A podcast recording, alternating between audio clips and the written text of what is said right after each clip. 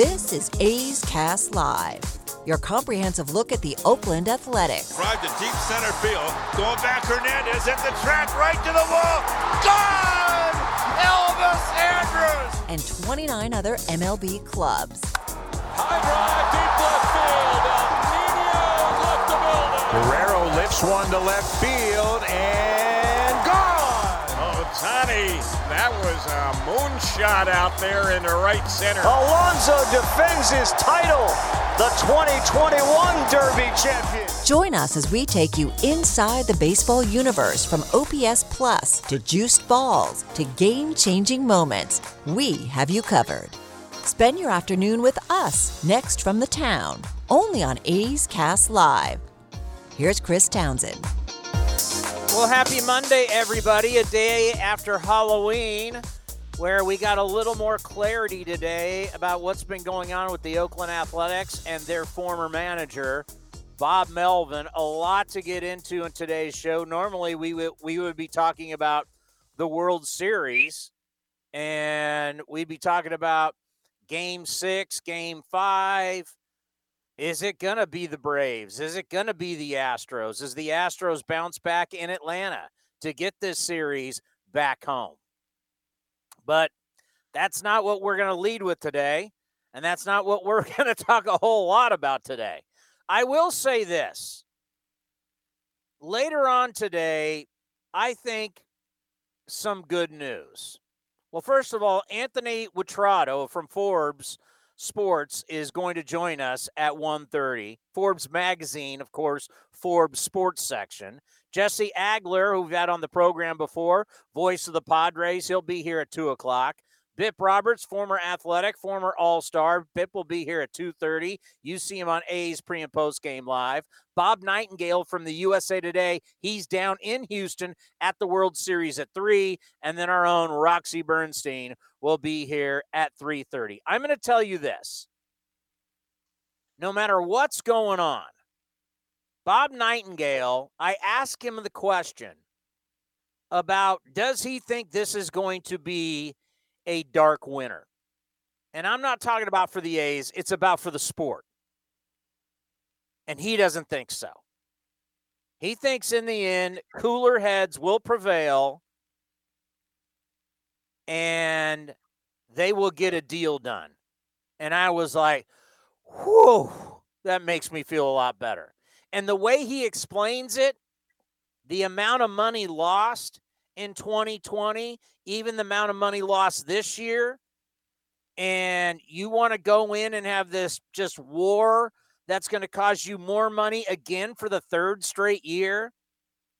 Nobody wants that. Owners don't want that. Players don't want that. So, a very refreshing look at the CBA, which is done on December 1st, to where right now you got the majority of the national guys playing the doom and gloom role.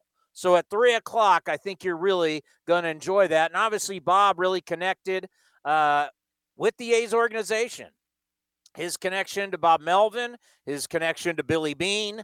So at three o'clock, you're gonna, you know, you're you're gonna you're gonna have a guy spitting some knowledge at you. Let's just say that because we taped that before the show today. But we will start with this. Happy birthday, Commander. Uh, thank you. I appreciate that. Uh, now the same age as Steph Curry. So you talk about two Bay Area legends, uh, myself and now Steph Curry. What age? What age is that? 33. Steph will be 34 in March. So 33 years old. Um, not many guys can say they're about to be married for the second time at age 33, but here we are. Oh no, no. There's a lot of guys who can say they've been married by the second time by 33. Don't kid yourself. Some even three times. Okay, yeah, I'm not going to be there. So, but yeah, uh, 33. Uh, so you say. So you say. 33. My, uh, my, aunt, my aunt Judy got married four times. Oh yeah, that's. I think I think two is en- enough for me. Uh, but 33 is a you know it's a good number. I, I was look, the only birthday I was really ever looking forward to really after 21 was 30, and that got overshadowed by my future brother and sister in law getting married on my 30th birthday. So that was overshadowed by having to fly to Pasadena for a wedding. Um, so uh, every birthday You're going 33, 34, 35 is kind of like, all right, wow, I'm 35. But then you're 36, 37, 38, then 39, then 39 hits, and now you're staring at the big 4 0.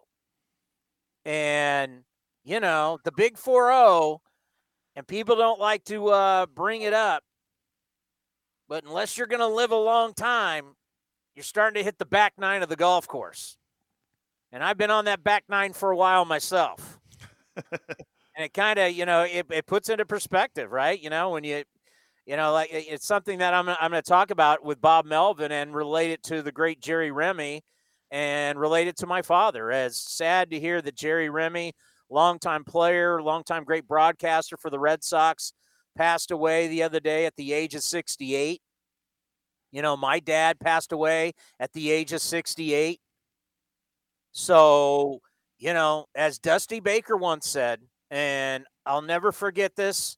I know I've mentioned it on the show, but I'll mention it again.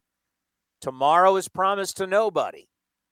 So, you know, you're at you're at a birthday that's not a big deal, but it's still you're still young and you're still good. And so that's uh, happy birthday to you. I know you're going for a, a big steak dinner tonight and enjoy that with your uh, beautiful fiance. And what cut of meat are you going to get? What kind of man are you when you go to a steakhouse? This this is such a judgmental call, and it kind of tells everybody what kind of guy you are.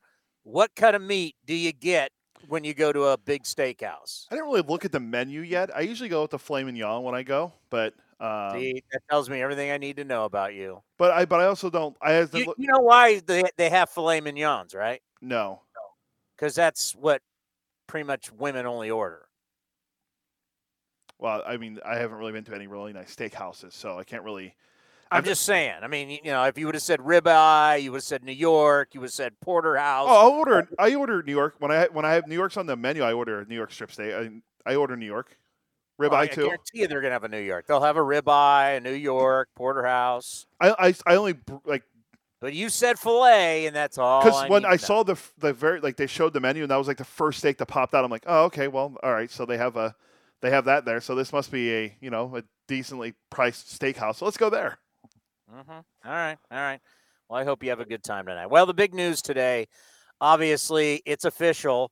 By the way, everybody was wrong. And when I mean everybody, I mean everybody we talked to. Because because it was like, hey, why is everything so in secrecy? And why we? And it was the whole, well, you can't do anything during the World Series. Well, that's come to be uh, that's a football thing.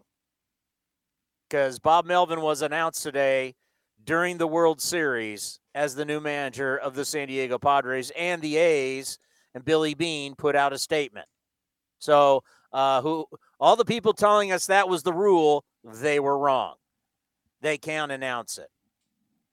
You know, I had a conversation with a with an A's fan today, and that A's fan perplexed of what what's going on. And I said, you know what? It, it really isn't if you really think about it. It really isn't. And I'm going to tell you why. And I'm going to use Cody's age. If you're an A's fan in your 20s, you're an A's fan in your 30s, if you're an A's fan even in your 40s, you view life differently than the men that we're talking about. Bob Melvin is going to be 61 years old next year. Bob has told us on this program, I only got a few years left. And he even said it in the press conference today when he was announced. There's a lot of things that Bob wants to do with his wife going forward. He's not going to be a lifer. Bob is not going to be Dusty Baker. Bob is not going to be Tony LaRussa. Bob's not going to be Jack McKeon. Bob's got a couple years left, and then there's things he wants to do. And he told you in the press conference today, if you watched it, you know, this is probably it for me. Signs a three year deal, hopefully wins, maybe a couple of, maybe an extension or something. But Bob's not going into his 70s. So what I what I had to tell this fan today was you view this, and Cody, he's about your age. I say you view this as a guy in your early 30s. Bob views this as a guy who's about to be 61 and the instability of everything around the A's right now. And you can say the same thing for Billy Beane because come this March, Billy turns 60. If you're not paying attention, there's no shovels in the ground for a ballpark. There's no agreement with the city of Oakland. There's no agreement with Alameda County. If you haven't been paying attention, remember the environmental report was supposed to come out in October? It's been pushed back. We're going to go into 2022 with still no deal, with still no answers. The A's have put forward a proposal that the city of Oakland or the city council, they didn't even want to deal with it. They put out their own proposal. They voted on their own proposal that wasn't agreed to by them and the A's. I'm not telling you anything that this is no insider information, right? And then this, then Alameda board of directors, they voted not on the A's proposal, they voted on the city's proposal. And all these votes are on non-binding proposals. No one's binding to it. They're just like, oh, we'll vote on it. And then it just hangs there. So if you're someone like Bob Melvin and you're Billy Beane or whoever, and you're hearing, well, might not even be 2027, it could be 2028. If we don't have a deal done soon, does this maybe, are we talking 2029? Bob Melvin doesn't have that kind of time. You've got, uh, yeah, I mean, obviously roster moves are going to be made. And I think Cody has brought up really the best point in a while because it's so easy to look at the A's like, oh, they're getting for another rebuild, which for years the A's don't rebuild. They make moves to keep trying to be competitive. But now you're looking at it when you say, oh, it's a rebuild, you have to realize the A's probably need to make moves, folks with this roster because their roster is old. For some reason, people around the country think we have a bunch of young guys, and we don't. We actually have what baseball doesn't want a bunch of 30 year olds. And Cody, you brought this up the other day. Like everybody's trying to get younger. You're trying to get guys in their prime. You're trying to get you're trying to get younger while the A's are averaging. I mean, I mean, it's hard to believe. Like when you told me, I was like, yeah, that's right. We're one of the oldest teams in baseball.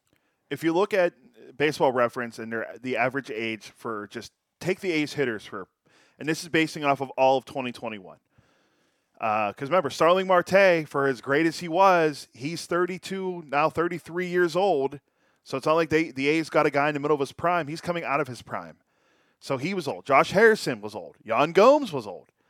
The average age for the A's hitters the, for the entire 2021 season through the end is 30.1. That's the second oldest in baseball, the oldest in the American League.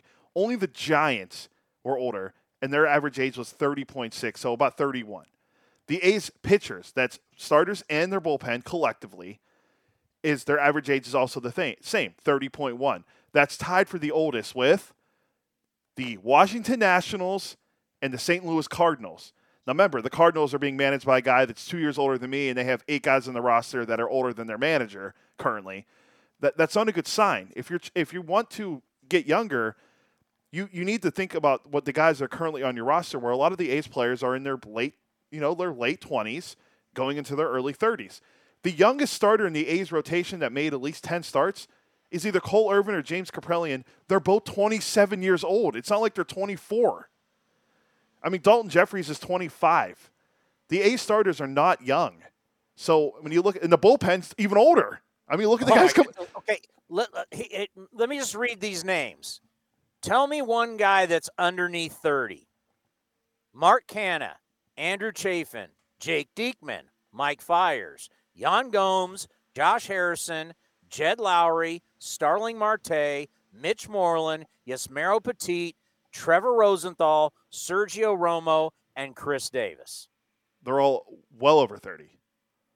I'm telling you, when you brought that up, it just hit me like wham right in the head. I'm like, that, and that's what I don't think people understand when they go, "Oh, the." I think it's lazy. To really be honest with you, when you need to make moves to to make your roster competitive, and you're thinking like, "Oh, we're just going to dump everybody." Well, which one of these guys would you break the bank for?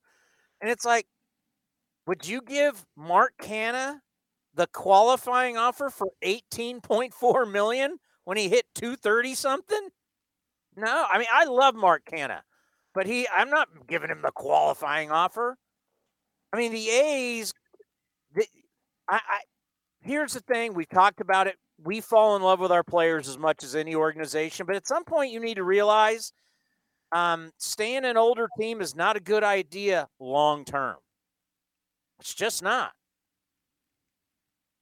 I mean, the this this this this this team and this core, the way it is now, is not going to win a World Series. So what do you do?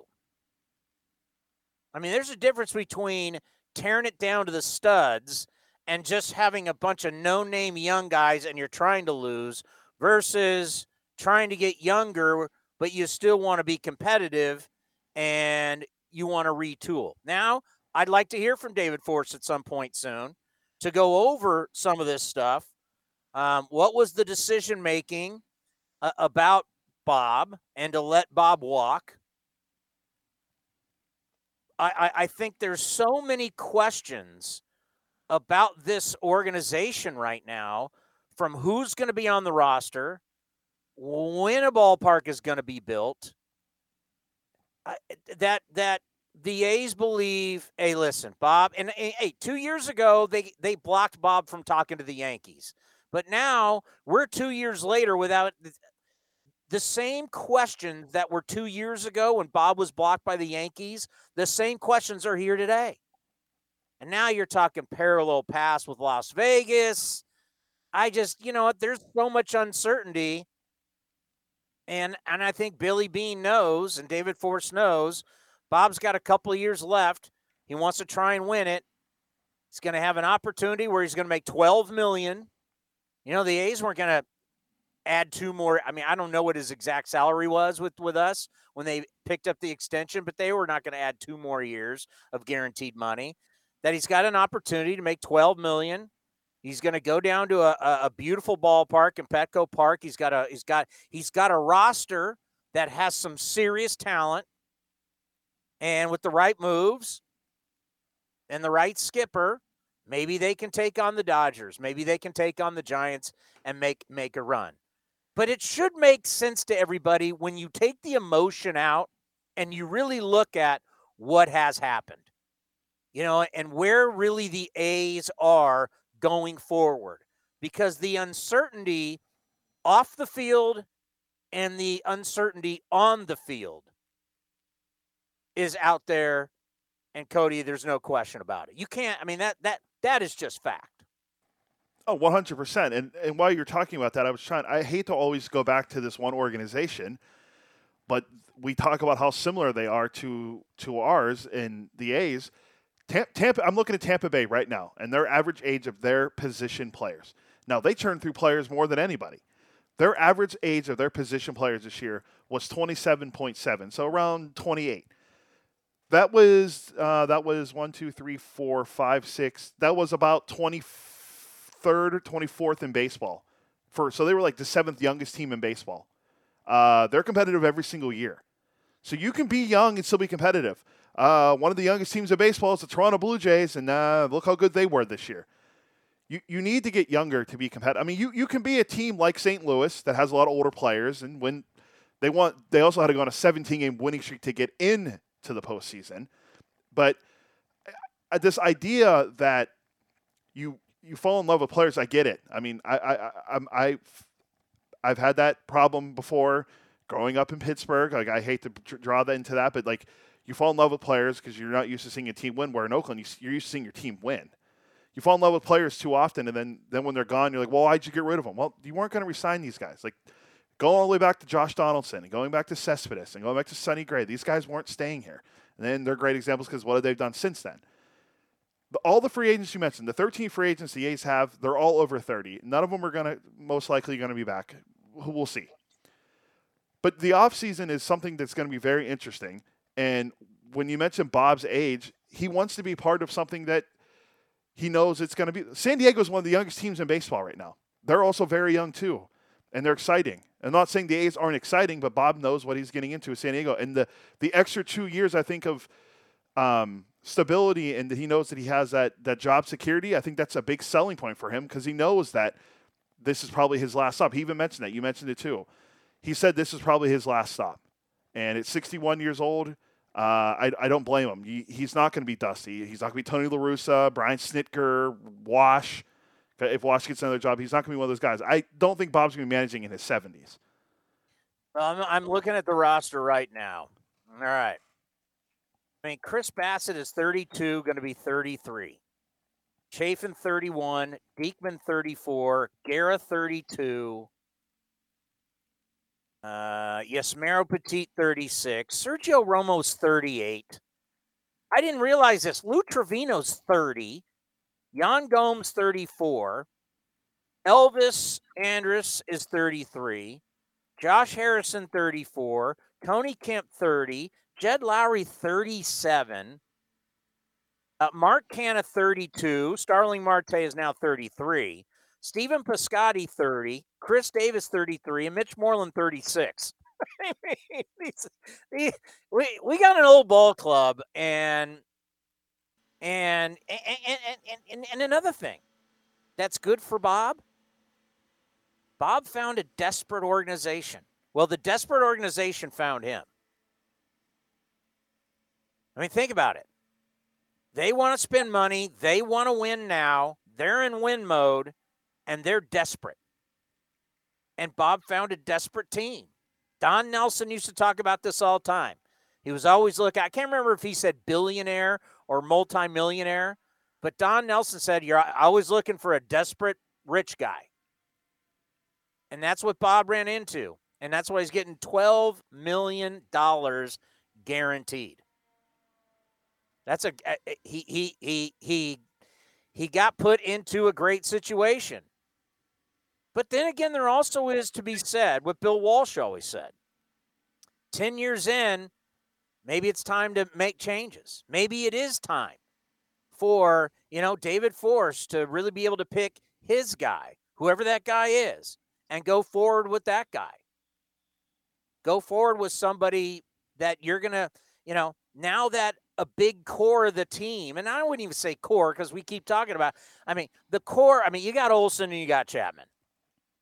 And I guess if you want to throw Ramon Laureano in there, Sean Murphy, okay, you don't have this really huge core that you're talking about. And maybe it's that new voice, maybe it's that new guy that you'll be able to bring in, or maybe he's already in house and you move forward with that. There's always changes in professional sports. There always is. And I know we as human beings don't like change. You just don't. But there's always going to be change. And we're just lucky to have that run with Bob. When they, I mean, if you watch the press conference today, Bob Melvin led the A's to as many playoff appearances as the Padres have ever had in their franchise's history. I mean, I saw that and I was like, damn. I mean, that's how lucky we have been all these years with Billy Beane and David Forst, Bob Melvin, but even before Bob Melvin. Art Howe, Ken Macha. The Padres have only been to the playoffs six times and their franchise's history. Uh, Bob's their 22nd manager in the history. Okay. Since Bob took over the A's in 2011, the Padres have had six managers in that span. Bob is now the seventh. Even for more context, since since the Padres, what was the Padres' first year? What the 70s? No, it was 60, probably like I would say like 69. Okay, so since 1969, which is funny, that ties into this stat. Since 1969, the Pittsburgh Steelers have had three head coaches in their history. Oh yeah, that, that's an anomaly. And and they've all won 150 games. Chuck Noll, Yeah. Bill Cowher, and Mike Tomlin have all won 150 games for the Steelers. Meanwhile, the Padres have had 22 managers. Padres were established in the National League in 1969. That is They've un- been to two, they've been to two World Series and only won one game in those two World Series. So they're desperate. They're desperate. I'm not buying the whole AJ Preller who uh, started the press conference out with like, "Hey, I, I I called Billy and he said no way." go to hell. Yeah, I, I, I think I think Billy totally understands. I think I, I think Billy understands where he is. You know, Billy hasn't been part of day to day now for a while. Bi- Billy has his interests in soccer. He does a lot of public speaking. I mean, come on, Billy Beane's about to be sixty. You think he wants to? That, that that's why the whole the whole Mets thing was. And, and I told you first, but you didn't want to listen to me. Well, You think Billy Beane's going to grind it out every day as an executive in New York and talk to the media every day? No. Anthony Witrado from Forbes is going to join us next. A lot to get into. His thoughts on what's going on with the A's and also the World Series. Next, right here on A's Cast Live.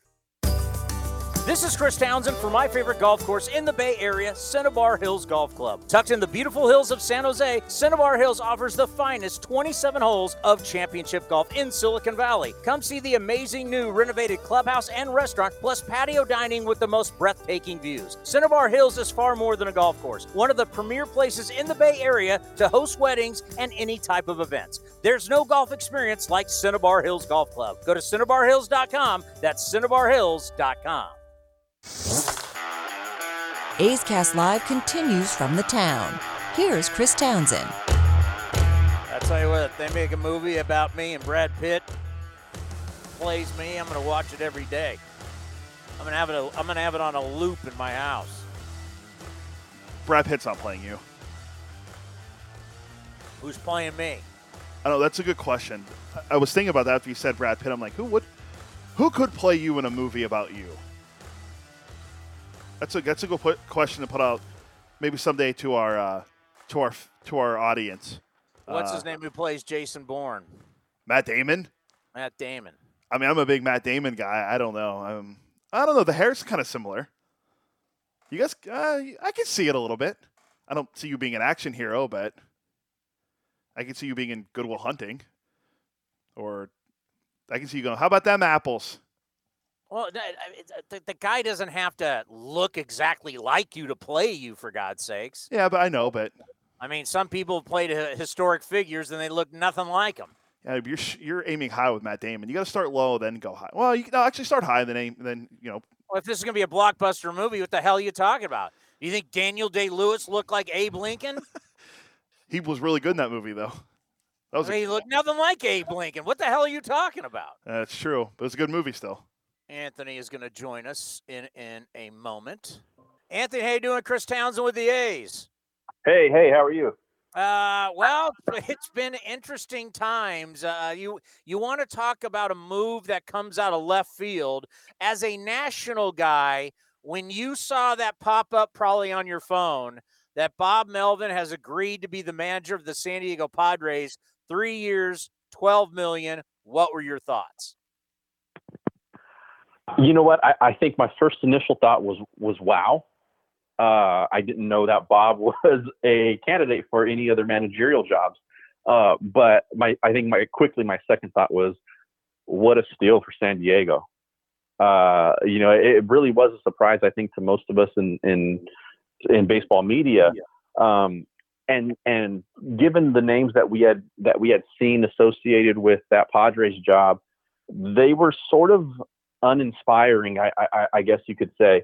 Um, and and when they when that announcement came out that that it was Melvin, um, I, I think I had the same reaction as a lot of a lot of media people that um, this is just a huge huge get for the Padres, probably as big as any player they could have signed. uh, in terms of how he's going to impact that clubhouse. Uh, you know, there was there were some issues there in San Diego. Uh, it sounded like, and when you bring in a guy like Melvin, who's so respected, um, all of that stuff almost immediately sort of seems to wash away. I, I, I thought it was a fantastic uh, hire for San Diego, and unfortunately, a huge loss for the A's. You know, the, the, it's a question that I want to get to the bottom to, and, and, and I will. I just don't know how long it's going to take. It's just, why would San Diego, when you look at Bob Melvin, they just picked up his contract extension. He just became the all time winningest manager in Oakland A's history. He's the longest tenured manager of anybody in the big leagues. Like, where would San Diego even get off calling the Oakland A's about Bob Melvin? You know what? Eh, a couple of theories on that. I, you know, AJ Preller, uh, you can say what you want about him as a as a GM and and and how he builds his rosters. Um, but one thing that you cannot say is that he does not do his due diligence. and I think that while everyone may have thought that there was no way Bob Melvin was going to leave Oakland, uh, you know, he he was touching all his bases and, and made sure that he probably contacted a lot of different organizations um, who have managers that maybe were on Preller's radar.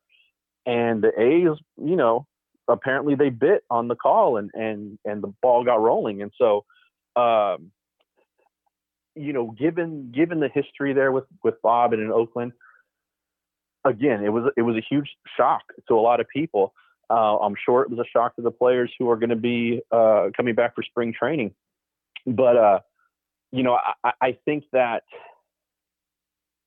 you, I guess you never know until you try.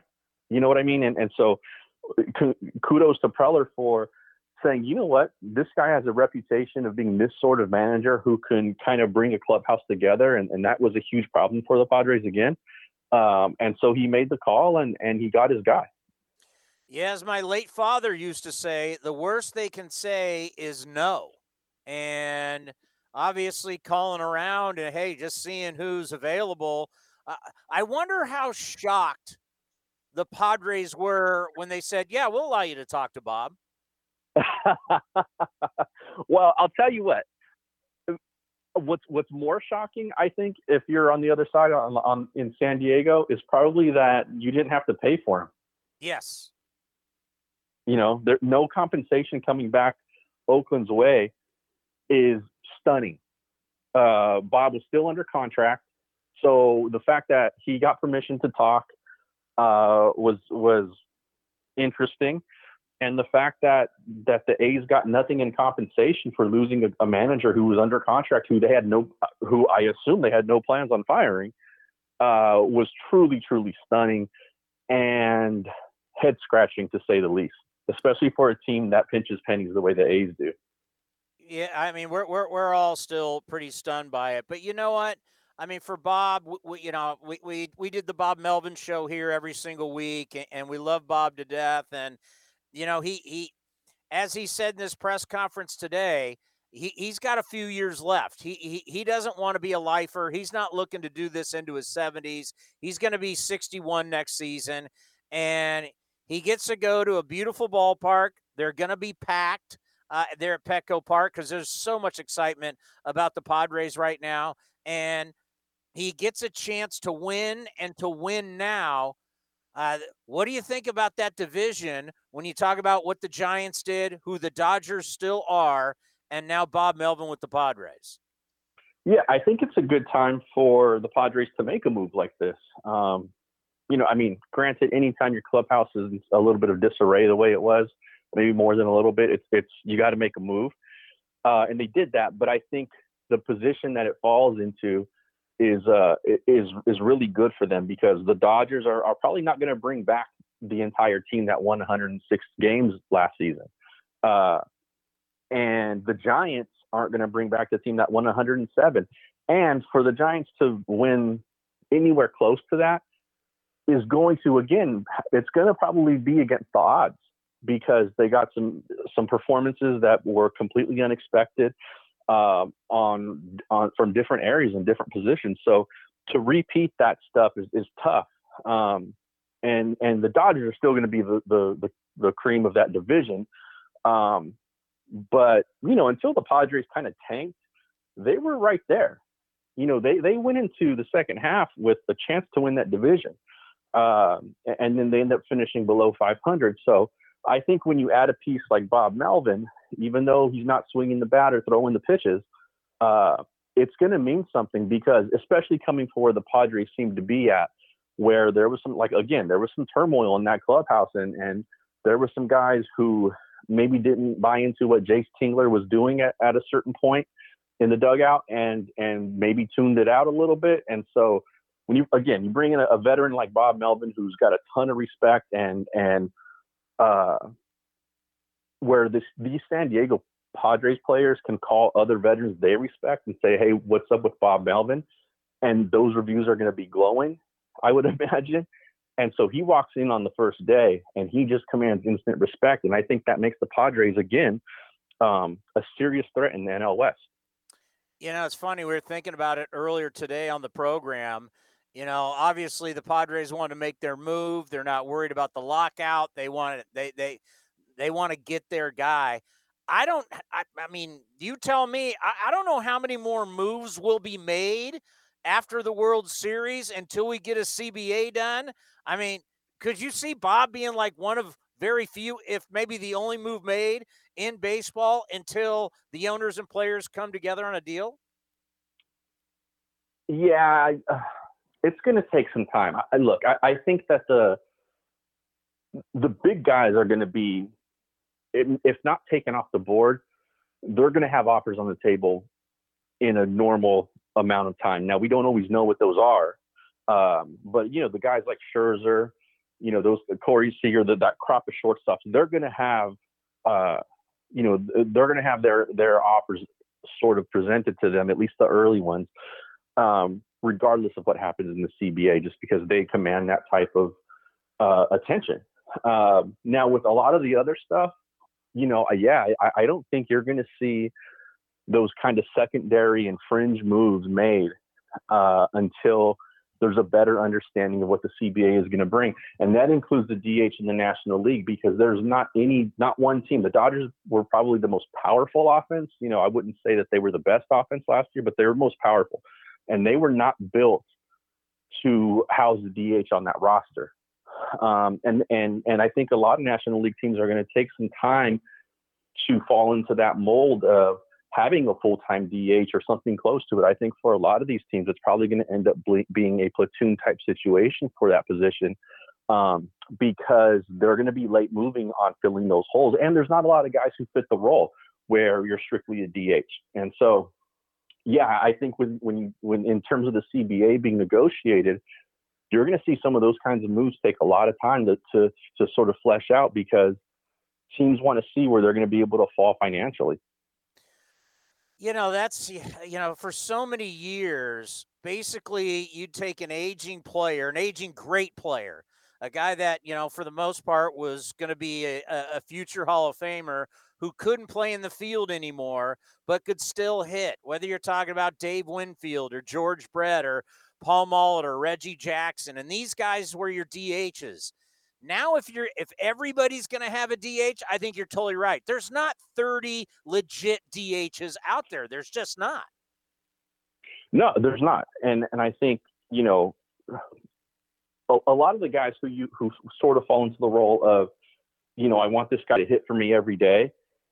They they also contribute something somewhere else. Um, you know, you, you, there's very few guys like Justin Turner for the Dodgers might be one of those guys coming up. Um, obviously, Nelson Cruz is still in the league, and, and I mean, you talk about that position extending life in, in you know extending baseball lives. Nelson Cruz is not in the in Major League Baseball if there's not a DH in the American League. He's just not.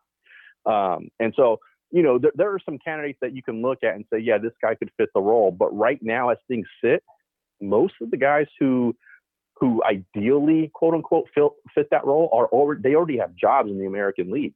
Um, and, and not all of them are free agents. So, yeah, I think it's going to be, it's going to take some time for the National League to sort of roll that out. Um, if they ever really do. I mean, we may see American League teams more move more toward that platoon uh, situation, also even with the DH. So, yeah, I, I think in terms of the CBA, um, it's going to be slow moving outside of those top tier free agents. What do you make of this World Series so far? And are you a little bit worried that this could be the lowest rated World Series television wise of all time? Um, uh, the, the, the World Series has been entertaining so far. Uh, you know, I, I, think that this is an interesting season. I think because you, you, there's not a you, it, it's hard to predict what's going to happen. You know, the Astros are a juggernaut offense, and then they can't do anything in the World Series. So I, you wonder if if the last 18 months or so is really taking a toll on how guys have prepared and conditioned. And not that they're out of shape, it's just that it's been a lot. Um, and so you kind of wonder about some things like that. Uh, and and hopefully having a full off season, a full regular off season, and then a, a regular start to spring training um, is, is going to help. You know, we'll see about that. So the World Series has been entertaining. There's no question about that. Uh, now, when you when you talk about ratings, I'm starting to come to come around on the idea that look, you, you cannot compare Major League Baseball to a sport like the NFL or to a league like the NFL when it comes to ratings because it's apples to oranges. It's, it's not the same thing. Um, Rob Manfred got jumped on the other day when he called Major League Baseball a local sport. And to an extent, it is how it's how it's marketed should not be local. That should be part of the plan, but that should not be strictly what the plan is. But given you know the way the rating systems work and and, and how that plays out, uh, if your team's not in it, it can be difficult to to to have a a real interest or a real sort of stake in the ground when it comes to the World Series. Uh, you know, where as, as, opposed to the NFL, where the Super Bowl is a spectacle and it's a, it's you know sort of a national holiday in this country, and so I think that if you look at the low ratings, it's just I think it's just a, a matter of the teams not being as interesting. You know, if you had the Astros maybe last year, uh, you know, or coming, you know, right coming off of that scandal, then maybe the ratings are higher because people want to see Houston and they want to root against them or something like that. But I think that's that's sort of faded by now, uh, and you're getting more of a regional audience first as opposed to a national one. You know, if, if you take a team like the Dodgers and you put them against a team like the Red Sox or Yankees, that's going to be a different story, right? Just because the fan bases are larger and, and more casual fans are going to have a rooting interest. Um, but I don't think it's anything to push the panic button over. You get this sometimes when you have teams like the Rays or you know maybe like the Padres who who might make the World Series. Yeah, I mean you you wish it it was always high, but it is what it is. Well, you know when you, you you're looking after this World Series, what are you looking forward to the most in the off season and it's not getting that CBA done? What, what's the one thing oh. you're looking at the most that you you, you want to see? All right, he took my answer out of uh, off of, out of my hands. Okay, yeah, uh, I, I took the low hanging fruit out. Yeah, right, for sure, for sure. You make me think a little bit. Um, so so much is related to that. Like you know, I could say I really am curious how this crop of shortstops plays out, but that's that's sort of it's tied to what happens with the CBA. Look, I, I think that for uh, you know, if you're not talking about will there or won't there be a strike or, or a lockout or something like that, uh, and we're not talking about rule changes, um, I, I, think one of the more interesting things is um, what Major League Baseball does to address some social issues. Um, look, we're we're looking right now at uh, a temperature in the baseball world and in baseball media and in national media, national sports media, that is saying, look, it's not okay to do the tomahawk chop. And Fox is turning around and, and showing it, even with this cloud kind of surrounding all of everything that's happening with that. Um, you know, I wrote a column about it. You know, a lot of people have. Um, and so it, it's not just that, but baseball has had kind of a slippery track record uh, ever since the summer of 2020, uh, you know, with with sort of this this uh, social justice reckoning that's been going on in the country, um, and they've tried to stay out of it as much as they can.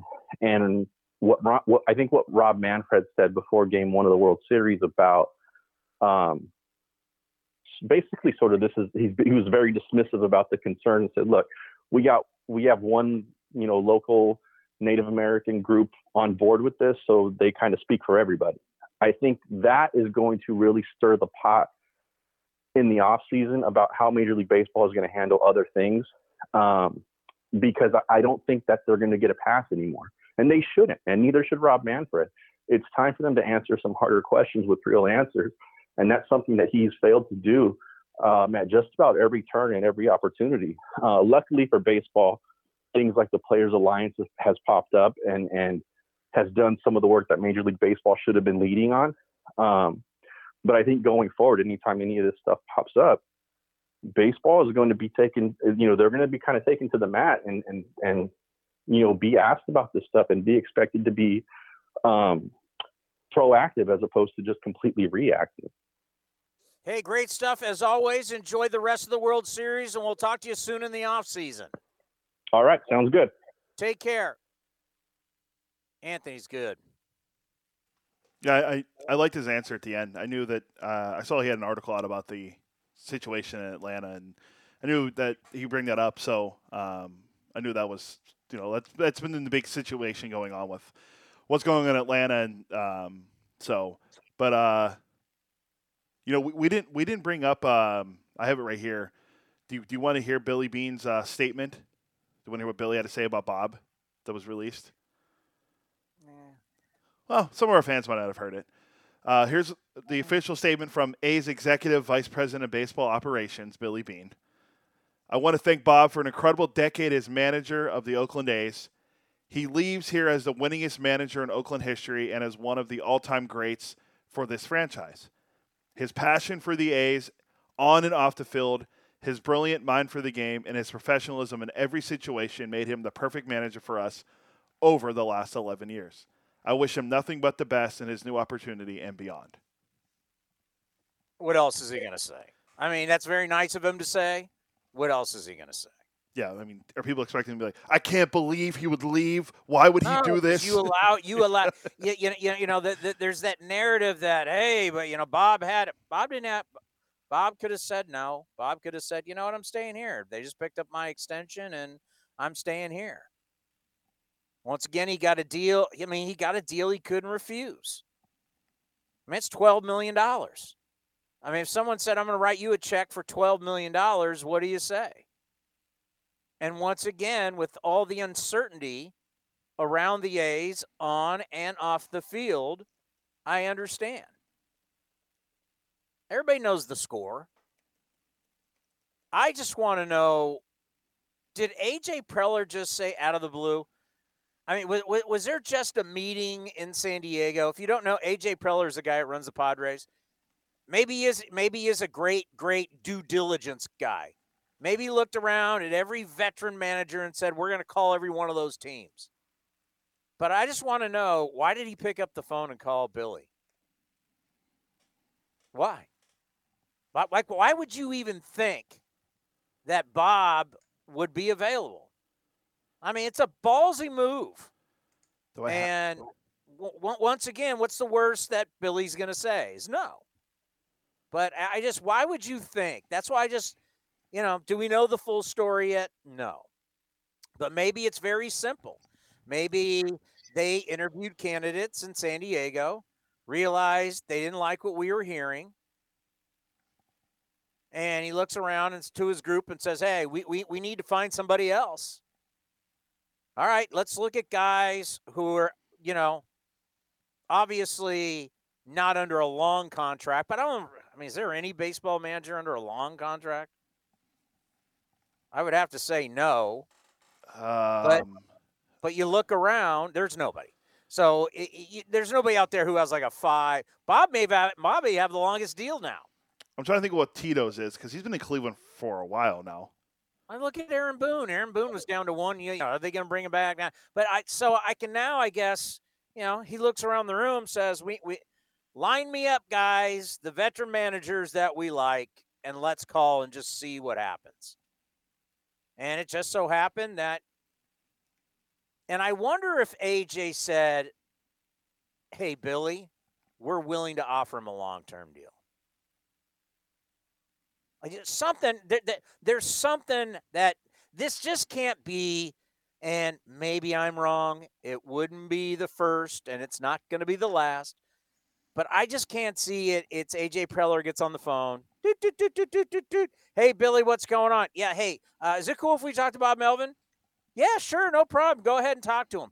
Hey, Bob, you know, Bob mentioned, you know, they they they talked in Peoria, then he went out to San Diego and they wined and dined him. Boom, deal's done. That deal got done really quick. So I'm just wondering, and now every single time I get a, a, a notification on my phone, it scares me because one just came down. But I, I'm just wondering, like, what did AJ say to Beane that Beane that made Beane go, "Yeah, you can talk to Melvin." Like, I I I wouldn't believe that if Preller calls Beane and says, "Yeah, we're we're, we're just we're kicking the tires," we'd offer him a one year deal, maybe one year with an option. I just have a feeling that there's more. There's more to. There's always more to the story. Like, hey, we're willing to make this guy a prime time offer one of the best offers in the big leagues. Something had to go. It, it, if I if I'm to believe how this went down, and hopefully we'll find it out pretty soon, which we'll let you guys know. But obviously, AJ Preller had to have an idea of like how am I. He, you know what? This is what I'm trying to say. AJ Preller had to have a story that he could sell to Billy Beane to make Billy Beane say, yes, you can talk to him. There had to be a story there. Maybe, I mean, I believe that's the way it probably went down. Could have not gone down that way, maybe, but, you know, you just think about it. You just think about how business is done, and you had to let Billy know that, like, listen, I'm, I'm looking to take care of this guy with a really, really good deal. And that's where Billy, who really likes Melvin, knows that the A's aren't going to do that with the whole potential lockout and all that stuff coming up. That Billy finally maybe could, and I don't even know if John if John Fisher's involved in this. I'm sure he's got to be, as he's the owner. Um, you know, it's like, hey, John, they're they're going to offer him a, a, you know, in in baseball a three year, twelve year deal. Uh, when you say Cody is a long term deal in our sport, uh, yes, absolutely. And Preller kind of mentioned it. Um, he, he said that they were putting together like a, their dream list, and Bob was on like that list. Um, I have the audio, but for some reason you won't be able to hear it, so there's really no point in playing it um, if you're not able to hear it. I mean, we could try it, but Preller explains it. Here, I'll play it, and we'll see if you're able to hear it. But here's AJ Preller explaining the uh, situation with, uh, you know, when he became to realize that Bob might be available. You know, again, when we, we started uh, right when the season was over, and you kind of put your your your wish list and your dream list together. I mean, he was he was a name that uh, just internally in the office that we were throwing around. Um, again, I think you know, I think for us, just being open-minded and, and, and looking at different situations around the league, um, and I think what we tried to do in the process was was sit and talk to some other candidates.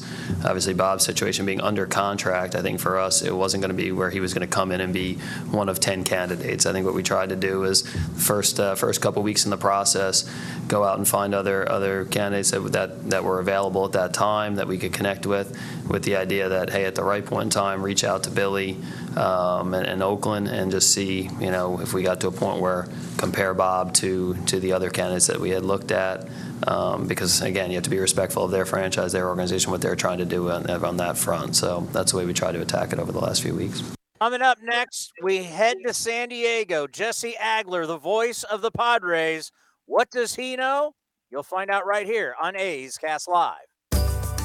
This is Chris Townsend for my favorite golf course in the Bay Area, Cinnabar Hills Golf Club. Tucked in the beautiful hills of San Jose, Cinnabar Hills offers the finest 27 holes of championship golf in Silicon Valley. Come see the amazing new renovated clubhouse and restaurant, plus patio dining with the most breathtaking views. Cinnabar Hills is far more than a golf course, one of the premier places in the Bay Area to host weddings and any type of events. There's no golf experience like Cinnabar Hills Golf Club. Go to cinnabarhills.com. That's cinnabarhills.com. A's Cast Live continues from the town. Here's Chris Townsend. So we're going to head to San Diego to talk to Jesse Agler, voice of the Padres, to see was he shocked or did they know? Because there was a little whining and dining going on, according to Bob Melvin and AJ Preller. There were some meetings in Peoria. That's where the Padres tra- uh, train for spring training, it's where their facility is. And then, of course, there were some dinners in San Diego, uh, conversations with the owner, getting to know Bob, but it did happen pretty fast. Apparently, Bob was sold on AJ Preller having basketballs in the background too. Him being a hooper that sold Bob. I mean, the whole thing.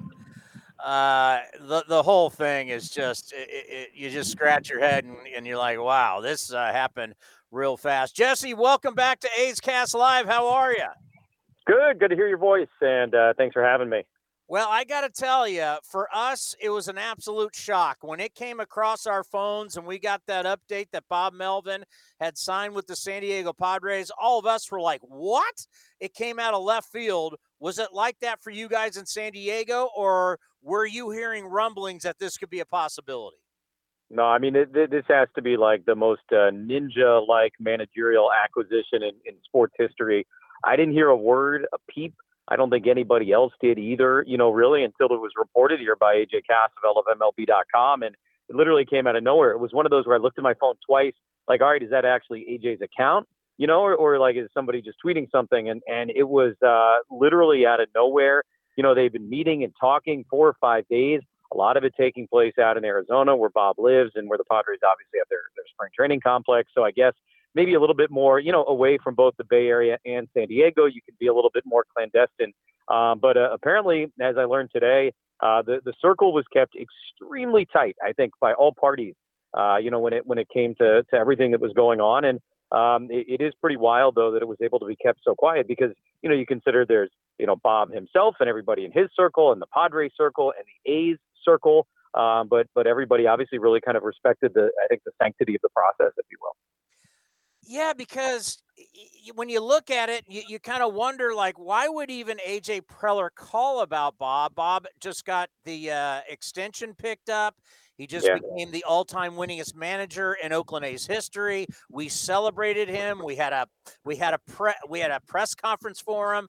I'm like, just the thought that that he would kick the tires and even call Billy Beane, it's it's hard to believe. That is uh, AJ Preller in a nutshell for you right there. And you know the the the comparison that was kind of bumping through my head today as I was thinking about it was uh, of that and Joe Musgrove. And that's going to sound weird, I know, out of context, so I'll explain it. And and last offseason, the Padres obviously made the big splashes in December, and they went out and they traded for both Yu Darvish and Blake Snell. And I think at that point everybody figured, well, they you know they've used all their chips, right? There, there's no other big trade that they can go out and make uh, because they've they've given up the prospects that they're willing to part with, and blah blah blah blah blah. Uh, and they then a few weeks later go out and trade for Joe Musgrove from Pittsburgh, and he ends up being the best pitcher in the Padre rotation this past season. And it was sort of like AJ never thinks something is impossible. Um, and, and so while everybody on the outside said, well, they can't possibly go out and trade for anybody else because they've already traded for those two big names, those two big ticket items, uh, he said, well, sure I can. Let me try and he pulled it off. And that's exactly what this felt like to me. You know, I mean, everybody's saying, well, no, of course you can't have Bob Melvin because he's the A's manager. And they picked up his option in June. Um, and AJ, I think, just doesn't think that way. Um, and why not give a call? And I think basically what happened is it, is it sort of sounds like is that, you know, the, the Padre brain trust got in the room at some point and they basically said, all right, who's on our managerial wish list? And it sounded like, well, in a perfect world, Bob Melvin would be our guy. He is the, the exact right guy for this team in this moment. And so I, I think if everybody is able to come to that consensus, all right, might as well call Billy, you know, and see what it, what happens. And I don't know if you guys heard it, but like what AJ said during the press conference today was that you know the, the first words out of Billy Beane's mouth, I think, were "go to hell." Uh, but then, you know, they, they kind of laughed and, and, continued the conversation. And it, it sounded like really that, you know, Billy and everybody else at, at, at, the high levels of the Oakland organization, they just have so much A, respect for Bob Melvin, but I think also B, appreciation for everything that he's done there. That, you know, if, if this is what Bob Melvin thought was best for him at this point, you know, they were they were they were willing to go with that. And and to kind of show that kind of respect, I think is extraordinary and tells you an awful lot about about both the A's and, and also Bob.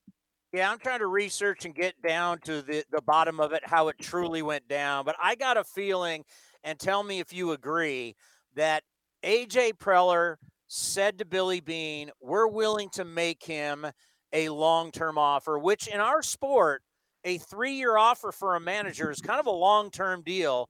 I'm wondering if that's how, you know, you got to sell the story. I wonder if Preller said to Billy, We're looking to give him one of the best offers if that was how he sold Billy Beane to allow uh, Preller to talk to Bob Melvin. Would you buy that? I, you know, I mean, I'm sure there were a lot of things that went into it. I, I've met Billy Beane twice. Neither time did we talk baseball. Uh, one time I helped him find his car in a parking lot, and the other time we were on an escalator. So I, I really don't have, you know, any uh, great inside knowledge into how he picks, um, other than everything, you know, that we know, of course, because he's uh, perhaps the most well-known publicly, at least, baseball executive of all time. Uh, so, you know, I, I wouldn't feel comfortable speculating in, in terms of how that all went down. Uh, but yeah, I mean, look, they're two very creative people. Um, there, there are a couple of people who are not afraid to think outside the box.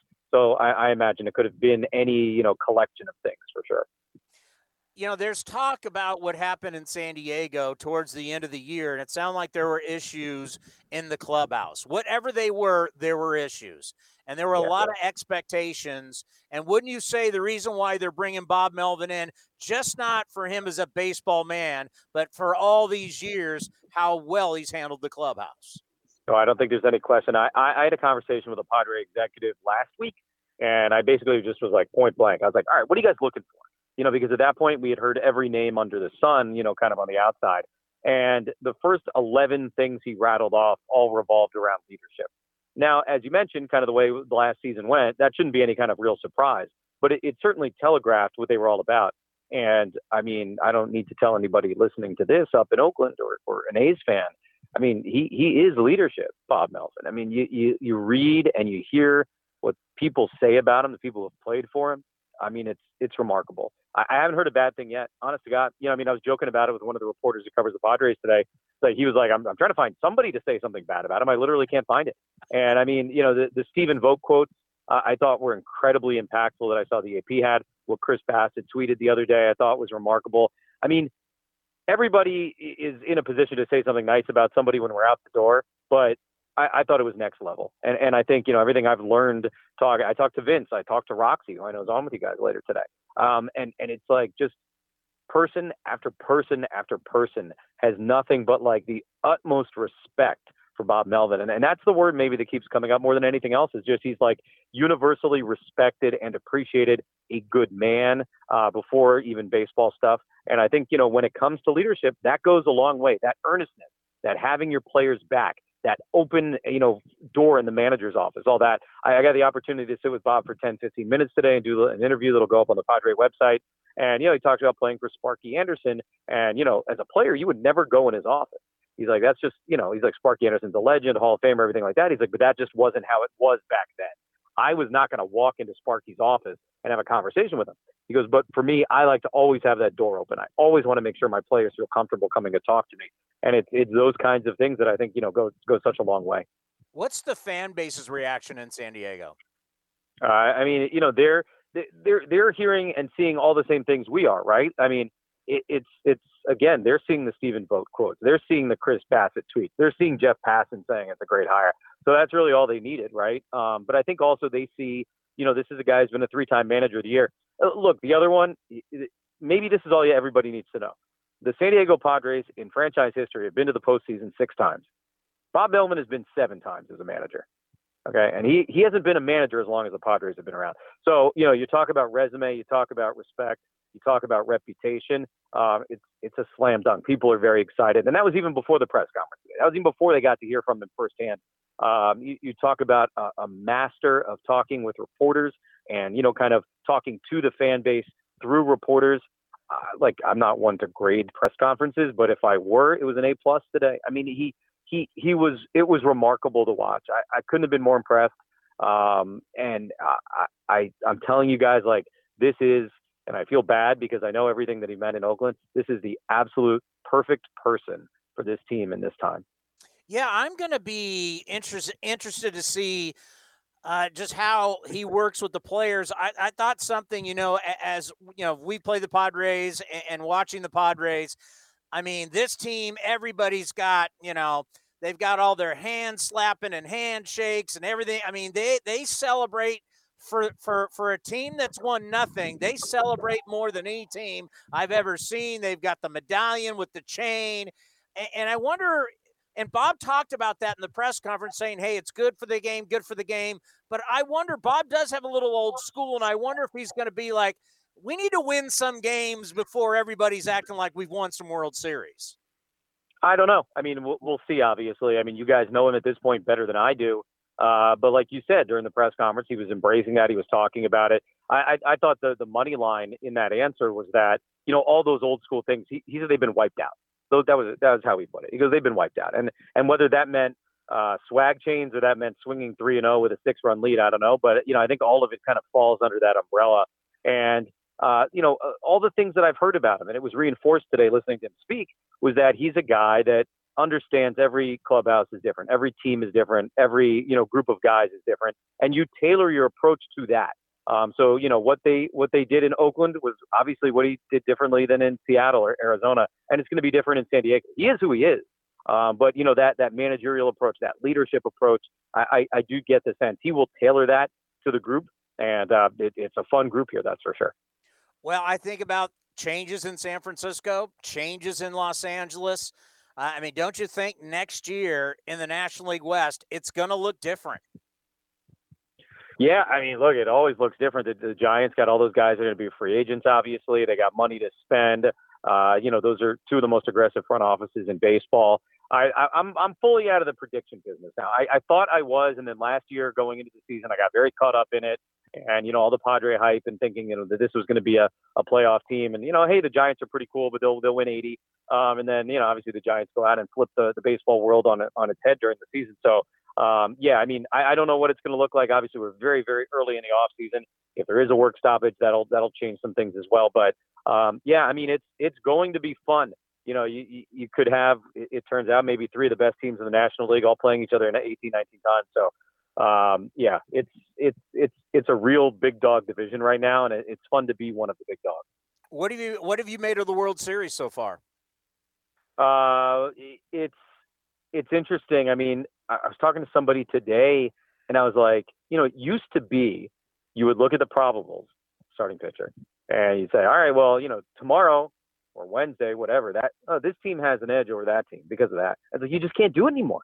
And I mean, you know, it's, it's something we've all been seeing, obviously, for the last couple of years. But this World Series seems to have taken it all the way. And you know, like you say, well, the Astros, you know, probably won't have Framber Valdez available again the rest of the series. So you know, the, that gives an edge to the Braves. And it's like, nah, I, I don't necessarily think that anymore. I, you know, I think this is just sort of the tipping point World Series when it comes to pitcher usage, and I think it's been kind of fascinating to watch that all go. Um, but but aside from that, yeah, it's been it's been fun. You know, I mean, that, the game yesterday I thought was extraordinary. That was it was a great baseball game and, and really really enjoyable. The last two have been a lot of fun. Crowds have been great. Um, I, I don't know. I mean, for me, sort of where the where the Padres have been the last couple of years and where they hope to go, I have a hard time watching those games and not just thinking to myself, man, I can't wait until that's up. Um, so that that's kind of the primary thought that always pulses through my mind, and and now hopefully they've got the guy who'll be uh, sitting on the bench uh, during that World Series. Well, you know, we always talked about, hey, tomorrow's momentum. That's the starting pitcher. Now we're like, yeah. Uh, uh, well, no, that guy's only going to go an inning, and then this guy's going two, and then I mean, so it's like totally the script has been flipped. There's no question. Yeah, this this is it. Like we've all look, you you you you see every game every day, like I do. Like this has been coming. You know, it's not out of thin blue air or anything like that, but it does still feel to me like kind of the, the tipping point or like that that last moment of all right, this is this is no longer a fluky thing. This is no longer a Tampa Bay thing. This is no longer only when you have to thing. It's now like a, a prevailing strategy in baseball. And you know, we'll see with potential rule changes coming. Uh, you know how different or not that looks next year and beyond. But there, there's no doubt right now. I mean, the, the book has been thrown out, and it's kind of neat because everybody going into it, right? You know, you Dusty and you Snitker and these kind of old school managers, and it's like, nah, you know, they, they, their eyes are wide open. You know, they, they know everything that's going on in the sport, and and they have adapted as as every other successful manager has uh, over the last few years to the way the game is played now. Well, it's a big loss for us, but you're going to love him. He's he's a wonderful man. He's very thoughtful. You got to deal with him today, and he's like that every single day. And if you you you know, we did the manager show with him, and uh, we're going to miss him a ton, but we're going to be rooting for Bob in San Diego. Hey, thank you for the time. I know it's been a busy day, and we'll talk again soon. Always my pleasure. Thanks for having me. Jesse Agler from the San Diego Padres you know, I'm gonna miss him. Ken Korach's gonna miss him. I mean, dealing with Bob was uh was just golden. And you know, I asked the question to Witrado about, you know, the uh, off-season move, and you can't say the CBA. I mean, in our world, who's the next manager of the A's? Who takes Bob's spot? Is the guy in house? Or are they going to look at, are they going to go outside? And some of these moves are so stealth, you kind of got no idea. Like you think it'd be easy to say, oh, it's going to be Mark Kotsay. Oh, it's going to be Ryan Christensen. What if that guy is outside the organization and we've got no idea? And will it happen before De- December 1st? Do you go out and get a guy early or do you wait to see what happens with the CBA? There's a lot of questions to see how this thing is going to go down. And right now, you know, other than a statement from Billy Beane, you know, it's been pretty uh, stealthy for the A's front office. Yeah, and, and uh, our friend Matt Kawahara from the, the Chronicle put out his list of candidates that they could look at, you know, uh, experience and, you know, non experienced managers. And, you know, he, he has Kotsay and Ryan Christensen on there, obviously, as the in, you know, the in house candidates. And, um, he has Joe Espada, who I mentioned last week, the Angel, the Astros bench coach. But he has Matt uh, on there, the who I told you is a really sought after guy, the Rays bench coach. He's 47. He's a guy that I mean, he's big in the. I mean, obviously he's big in the analytics. He's the Rays bench coach, so he'll be someone. But the, some of the experienced managers he on there, he has on there. Mike Shildt's a guy. I, I mean, I like Shildt, but I mean, if you're going to try to skew with the analytics, and you're probably going to go with one of the guys that are in house or a, a Quatraro or a uh, Joe Espada. But well, Mike, Mike, Mike, Mike Shildt, word on the street, does not want to manage this year. He was kind of a guy the Padres were interested in, from what I'm hearing, and that Shildt's basically going to take a year off. So I don't think, unless my source is completely wrong, I, I don't, I don't think he'll be a candidate. Plus, he's not old either. He's like 53, so it's not like he's like so yeah, he could take a year off and come back. Like I keep seeing Brad Ausmus's name thrown out there. Ausmus has never won anything. I don't know why his name gets thrown out there. I, I, I, and I didn't ask this. Is, are Saint is St. Louis still paying Shildt? Was he under contract for another year? Oh, that's a good question. Now, because um, it's real easy to sit out when you're getting paid. He agreed to a three-year contract extension. Um, when was this? In 20, 2019. So, yeah, he would have had another year. That was 2019, so 2021. Yeah, so he would have had one more year left. So, yeah, he's, yeah, he's getting so what I so what I heard is that yeah, Shildt was a guy that San Diego was potentially interested in, but Shildt basically told them, "Yeah, I'm not managing this year. I'm taking a year off." Yeah, he would. And, and, and if you're getting paid, you know, you kind of you might want to sit back and and rejuvenate and then see there's always going to be jobs open. I mean, that's the thing. It's like you get hired to get fired in this business. That's why it's like, hey, the run that Bob Melvin was on was pretty incredible because it was a long term run. We don't see a lot of those anymore. I mean, these guys, I mean, the, you go in in certain situations, and if you're in a situation where the expectations are you got to win now, well, if you don't win now, you're going to be out. And then if you're a team that, let's say, you didn't have the expectations and you're losing, you become the guy that, ah, this is not the guy to lead us going forward. You're not given a lot of rope as a manager. Why? Because front offices think managers don't matter as much as they used to. That's why you're not going to see a run like Tommy Lasorda or Sparky Anderson or Earl Weaver. You're just not going to see that. And each front office is going to, you know, do I want a younger guy? Do I want a more experienced guy? I mean, let's face it. if Dusty doesn't win the World Series, there's there there's there's no guarantee he's back. Now, if he wins the World Series, I think he for you know for sure. But even though he got to the World Series, if they don't win it, there's no guarantee he's going to be back. No, not at all. And I'm looking at the managers in baseball right now, and you're try- and I'm trying to think of like some of the longer tenured managers. And you think of it, obviously, you think of Tito Francona in Cleveland. Yeah, you, but he really hasn't been around for two years. Yeah.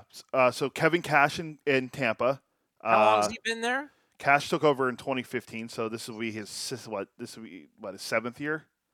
Uh, Craig Couch. I, I wonder what he's making. Uh, I don't. I don't know if they ever put out manager salaries anywhere. Uh, Counsell's been with the Brewers for a good while now.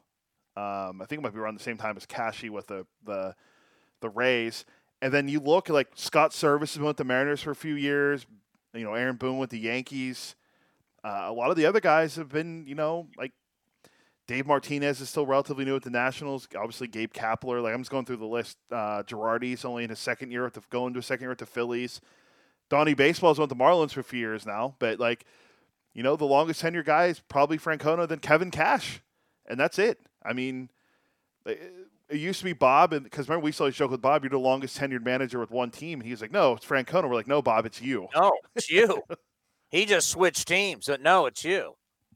Is Frank? I mean, I haven't I haven't looked up our old friend Tito Francona, but I mean, is he even going to be back next year? He's supposed to be. He had like a foot surgery and I think hip surgery, and that's why he wasn't managing. Problem. I mean, he's had a lot of health problems. Yeah, he. I'll see when I see when he took over Cleveland. I think it was 2000, like 12 or 13. He took over the Indians in 2013. Sorry, the Guardians. Although they might not be the Guardians next year, but because they're getting sued. But we we can get into that later. Um, Wait, what? Yeah. Uh, apparently, there's a roller derby team in Cleveland called the Guardians, and they're like suing over the name change. Oh my god. Yeah. So we'll see how that turns out. But yeah, they um, they're uh, so he's been there since 2013. Are you serious? Yeah. I mean, you go through that whole thing. You talk about the search. You talk about getting rid of uh, Chief Wahoo. You talk about the Indians. Uh, when I was back in Cleveland, it didn't seem like a very popular move. Um, there are people that weren't into it, and I actually started. And uh, you know, I was with Ray Fosse at the time, and and talked to a couple people, and and they were not, you know, they were not down. And now you finally bite the bullet and you make the change, and a lawsuit is going well, I wonder if that's going to be if it's a roller derby team. I wonder if that's just a we're going to write a check and because you've made a big decision. You probably you probably you probably already started like the orders in for all the gear and how you're going to have the change and maybe the roller derby team looks at as they're going to cat. I mean, I, I got to think that the the the war chest for a major major lawsuit between the guardians of a Major League Baseball team and the guardians of a roller hockey team are uh, two are at two different levels. Yeah, it's just I have the details. It's all in the uh, there was I haven't been buying or selling, but essentially, um, where's it at? The roll the roller derby team offered to sell the rights to the Guardians name to the baseball team. The Indians offered to pay a nominal amount that the roller derby rejected. The lawsuit said. So yeah, so they've already offered. this is just about money. I, so at first I'm like, what? But now, I mean, the more I think about it, this is just trying to be a cash grab, and at some point, you write a check and it goes away. Coming up next, our good buddy Bip Roberts. How's he feeling about all of this? We'll find out next, right here on A's Cast Live. This is Chris Townsend for my favorite golf course in the Bay Area, Cinnabar Hills Golf Club. Tucked in the beautiful hills of San Jose, Cinnabar Hills offers the finest 27 holes of championship golf in Silicon Valley. Come see the amazing new renovated clubhouse and restaurant, plus patio dining with the most breathtaking views. Cinnabar Hills is far more than a golf course, one of the premier places in the Bay Area to host weddings and any type of events. There's no golf experience like Cinnabar Hills Golf Club. Go to cinnabarhills.com. That's cinnabarhills.com. A's Cast Live continues from the East Bay. Here's Chris Townsend. And the former All Star, the kid from Oakland. And you see him on A's pre and post game live on NBC Sports California. Bip Roberts is with us here on A's Cast Live. Bipster, how are you? Hey, man. Let me tell you a quick story, man. I'm good. I went to the store to get me a sandwich. I got all the way to the store, and you know what happened?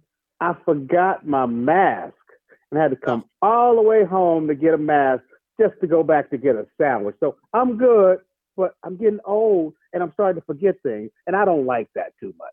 No, no, I, I, I, I did the same thing. So, so we got this Halloween costume for for my daughter, and it's uh, Valley Fair, the big shopping mall here in the South Bay and right. Mm-hmm. we're picking it up on Saturday.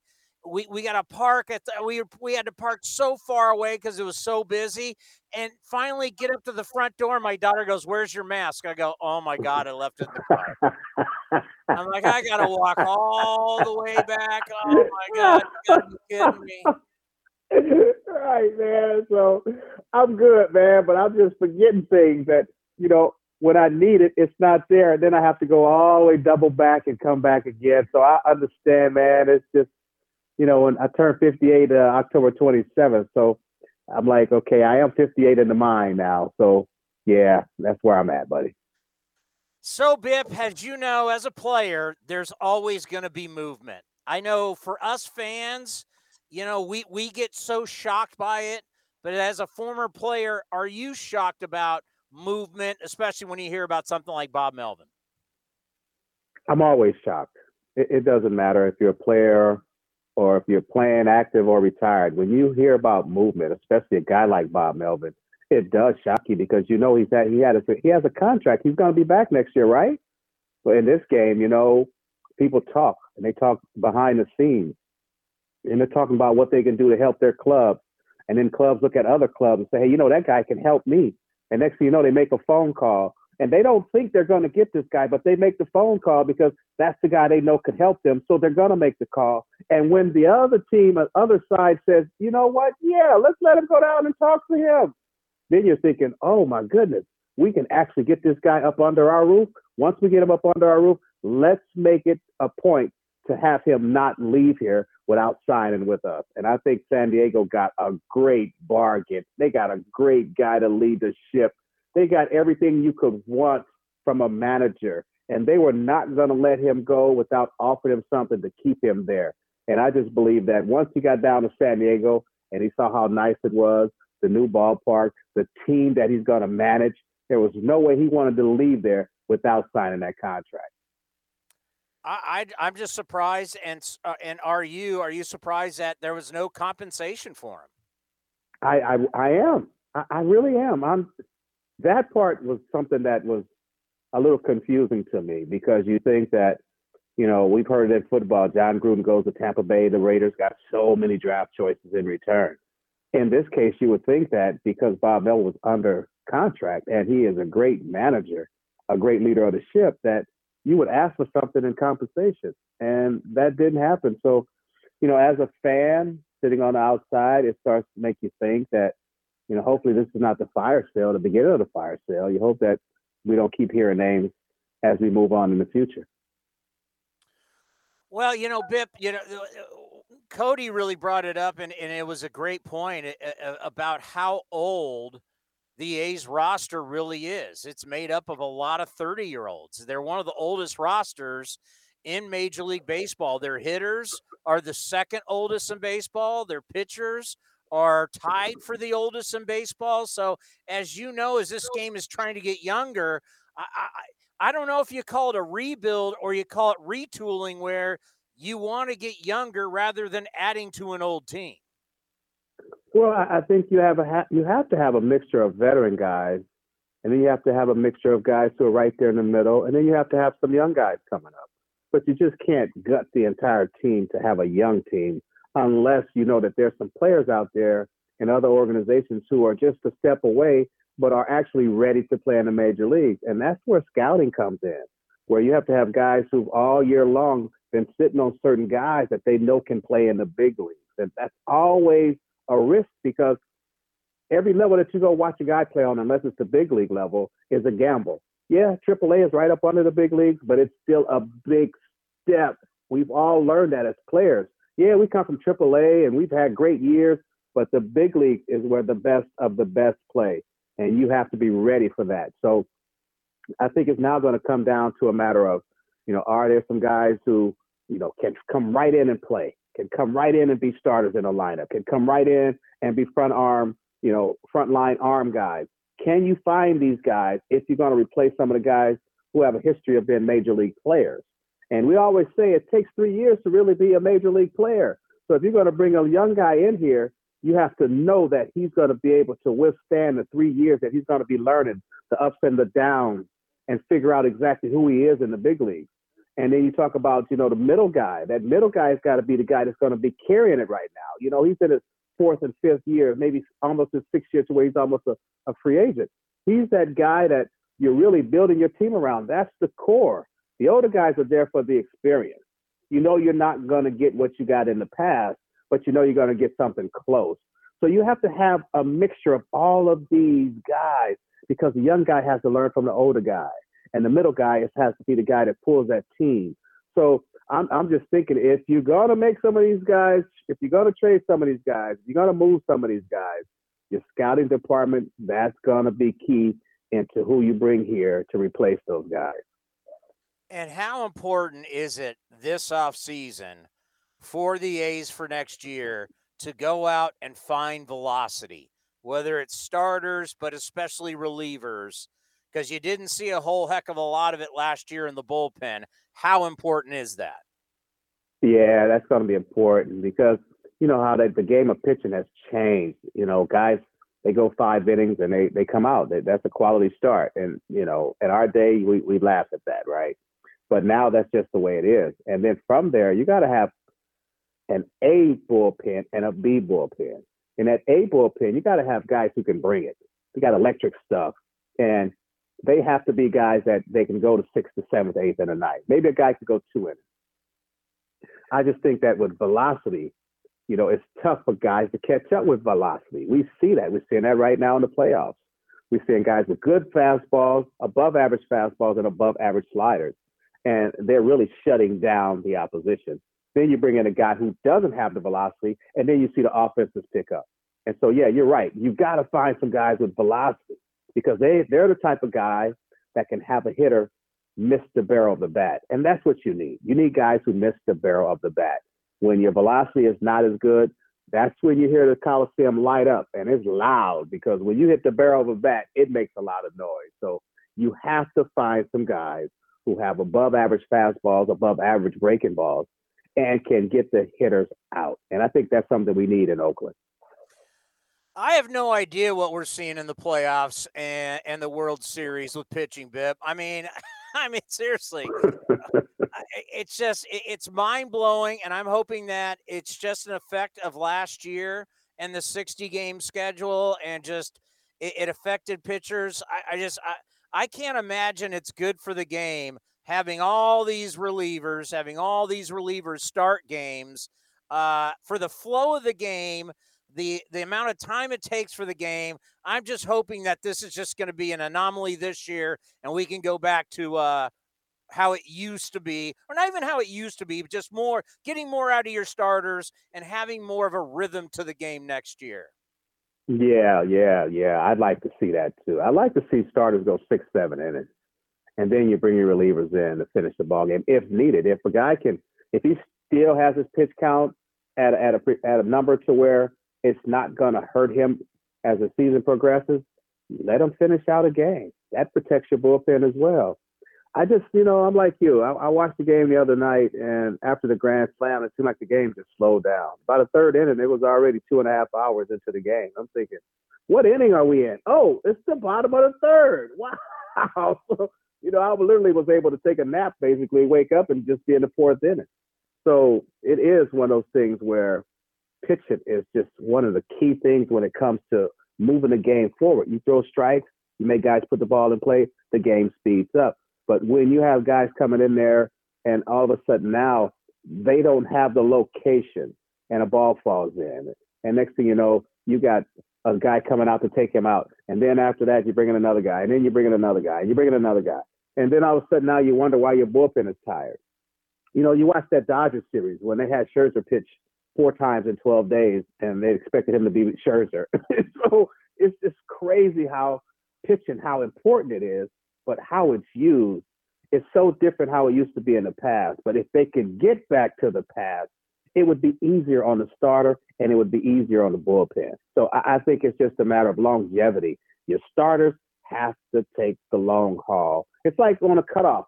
When when you go out on a, on a cutoff, and the outfielder has to make the long throw to the infielder because the, in, the outfielder's arm is better than the infielder. That's kind of how it has to be with the starter. They've got to go as long as they can, and then you give the ball to the relievers. But if you're only going five innings, Tony, we're going to see eight, nine relievers every night, and the game will be over four hours. Yeah, we were uh, honoring my best friend the other night who went into the uh, San Jose State Hall of Fame. We're we're uh, we were having a party for him, but so I was like, you know, I had one eye on the game and one eye on the party. And at one point, I look over on Saturday night, I go, "We're only in the seventh inning." right. Like the game started, it was light out, and next thing you know, and, and Cody has this on our playbook today about when games are ending on the East Coast it's just mm-hmm. I can't even imagine, you know, for these kids where you know, you you got to stay up to almost midnight just to see, hopefully, see the end of the game. Yeah, I would like to go back to when we were kids, and I know people always say, "Hey, we had the best time. Our our, our generation is the best," and it's that. But I think that when you have the playoffs and World Series, you have to have day games. I, I think it's just the, it's different from the regular season. So why not? Yeah, I understand TV revenue and all that other stuff. But as you just said, if I'm a kid and I want to watch the World Series, you know, I used to go to bed at like nine o'clock. So I would have seen the World Series because I would have been asleep. Now turn the TV off, time you guys go to bed, you gotta get up for school tomorrow. Wouldn't have been able to see the game. But because it came on at one o'clock, he was able to get home from school. And even then, schools will show the game for you hey, you guys finish your work, we're gonna turn the game on, let you watch the game. That was the reward for doing your work. But now, like you said, 12 o'clock, 12:30. There's no way in the world as a kid I would be able to watch the World Series. So I would like to see them go back to the format because it is a special time of baseball, going back to a special time. Start the game at one o'clock. Allow kids to see and watch the game in the, in that certain city because now you're building your fan base. They get a chance to watch the games during the daytime. So yeah, I mean, it's just too late to be up watching a baseball game. And if it's moving slow, you know what's going to happen. You're going to fall asleep anyway. Yeah, no, no doubt about it. I mean, you want to grow your game, so you want all these really young kids to be able to see the greatness that is the World Series and how special it is. By the way, how would you prepare if you were in a World Series and you literally knew that the first guy coming out, pitch pitcher, is going to be a reliever? And he's going to pitch one inning, and you you have no idea how many different guys you're going to face uh, during that game. How would you prepare for that?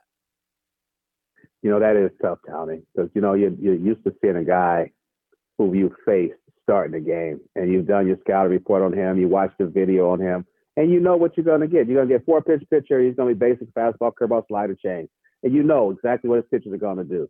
But when you're facing a reliever who basically is a two pitch pitcher, he's going to come out there and throw as hard as he can for as long as he can. And you don't know what you're going to get from a reliever. That's the scary part about it. He's either going to be on or he's going to be off. You're hoping that he's going to be off as a hitter because now he's going to make a lot of mistakes. And I would do what I would do is sit on his fastball. I would sit fastball and then look breaking ball. I'd take him back to the old school way of hitting, see ball and hit ball. I wouldn't think that, you know, I would I would also understand what his best pitch is because he's probably going to throw that more than he's going to throw the other pitches. So as a reliever, I'm not understanding why these guys can't sit and react to what they see. You know, he may not be on that day. So you got to take advantage of that. You got to seed pitches. You got to make him throw. You got to you got to get him to the point where everyone else on the bench has a scouting report of what this guy can and cannot do. And you have to do that basically with each and every one of these guys. But the problem is, is when you continue to push the button and you keep bringing guys in, somebody along the line is going to come in there and have a flat tire. Yes. And that's the guy you're hoping comes into the game. That is something that I've been talking about and I've been preaching. I'm like, okay, everybody wants to talk about how this is the new way to do it, but you're asking way too many guys to be perfect Mhm. on any given night, and it only takes one guy to screw it up. Absolutely, absolutely. So yeah, you may be getting away with it right now, but at some point in time, as we've seen in these playoffs and World Series, there is a guy that comes in and he does have a flat tire. It doesn't matter. It happens on every team. It happens on every level. It happens with the elite teams. It happens with the teams that are not as good. But at some point in time, that guy is going to come into the ball game. He's not going to have his good stuff. You're going to find yourself down, and then you're going to wonder why you brought that guy in. But that was the plan. And sometimes the plan doesn't go as you want it to go. You know, we've seen older managers have success. Obviously, Dusty Baker in the World Series now, uh, Tony La Russa getting into the playoffs. And I just wonder do you think that will play for Ron Washington? Uh, I think Ronnie Ron is going to be an old school guy. I think he wants to. He's to want his starters to go as long as he can. He's to have a set lineup. He's to believe in his players. He's to be encouraging. He's to be one of those guys that can actually teach as they go along. I think that what you see with Dusty, he's the same type of guy. Whether they win or they lose, he's to be the same. He's to encourage them. If they get beat like they did in a series against Boston, where Boston just had over 20 hits, after the game he says that was just one game. We got another ball game tomorrow, guys. Don't worry about it. You know, and these are the type of guys who stand in front and they take the the the bullet the bullets for the team. You know, Dusty's done a great job of that with with the Astros, where everyone wants to talk about the cheating, but Dusty stands there and he answers the tough questions, but he also defends his guys. And I think that with Wash, Wash is the same type of guy. He's a he's a stand for no nonsense type of guy. He's trustworthy.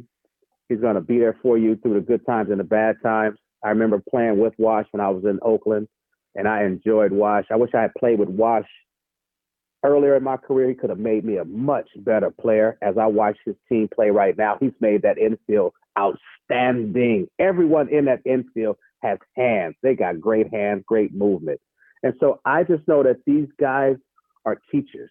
And when you have a guy on your team who's been through it before and can teach you, you have all ears open. And that's what you want in the clubhouse, for everyone to hear what's being said and then to go out on that field and find a way to get it done. Yeah, people don't think about it because you know you, you you think about the great pitching coaches or a great hitting coach. Man, you can make. I mean, defense is one of the biggest parts of the game. If you don't have good defense, you're not going to win. And it's amazing what a teacher he is. He makes Oh. all the. In, it doesn't matter the position. He makes all the infielders better. Yeah. I mean, we saw that. We saw that with Marcus Semien. We saw that here. He said, Hey, let me have Marcus and watch what happens. And Marcus had over 40 errors the year before. And then all of a sudden he started working with Wash.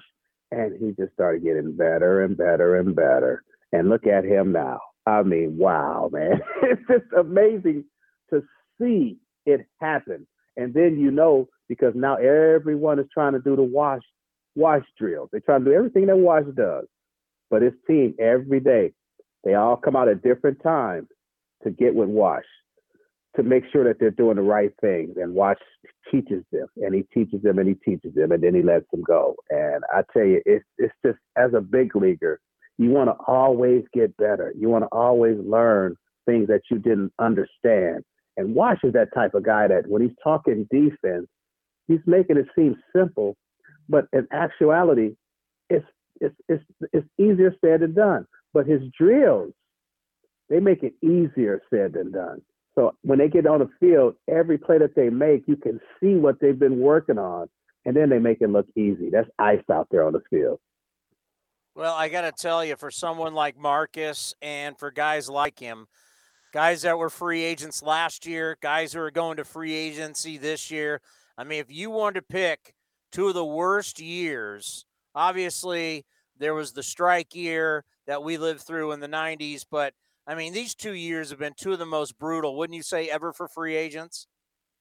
Yeah, I mean, you know, there's some guys who they're going to get paid no matter what, but then there's other guys who, because of the way the game is, the COVID and and then you come back and and then you're not having as good of a year as you possibly could because you know baseball is a game of repetition. The more you can play in one season, the better you'll be the next season. And I think guys just had, you know, their growth kind of stunted. You know, where man, we're gonna play, we're not gonna play. You know, we're gonna play, we're not gonna play. And then this is the rules we're gonna play by, and this is how we have to go play. And now we can't we can't get to the park at this time. We can't do this. We can't do that. So it's so too many restrictions that held these guys back. And I, I just think, you know, maybe next year it, it'll be as free as it used to be, where you can get to the ballpark at a certain time and you can get your work in and not worry about having protocols that you have to follow and be stringent in certain things that you can do and you can't do. You know, when you get to the ballpark, you only want to have one thing on your mind, and that's finding a way to get better that day, and not all the other things that are surrounding the game. So let's hope that happens. Let's hope that everybody continues to follow the rules and somehow in some way we get to put this COVID thing behind us. So what is this new show you got going that I'm hearing about?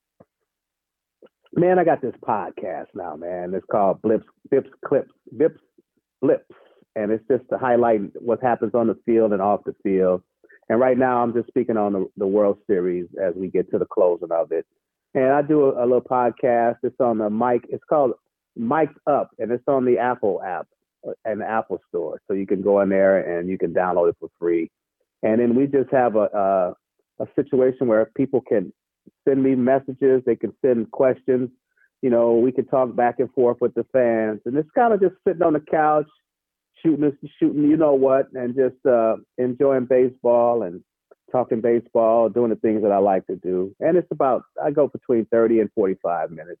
And 45 minutes goes so fast, Tony. It, it's amazing how quick time goes by when you're having fun. No doubt about it. Are you still doing the real estate? Yeah, yeah, yeah. I'm doing the real estate, man. I just came up on some stuff, man, where I'm finding these houses out there that when you start talking about the prices in the Bay Area, I'm finding them almost at half of that price for certain reasons.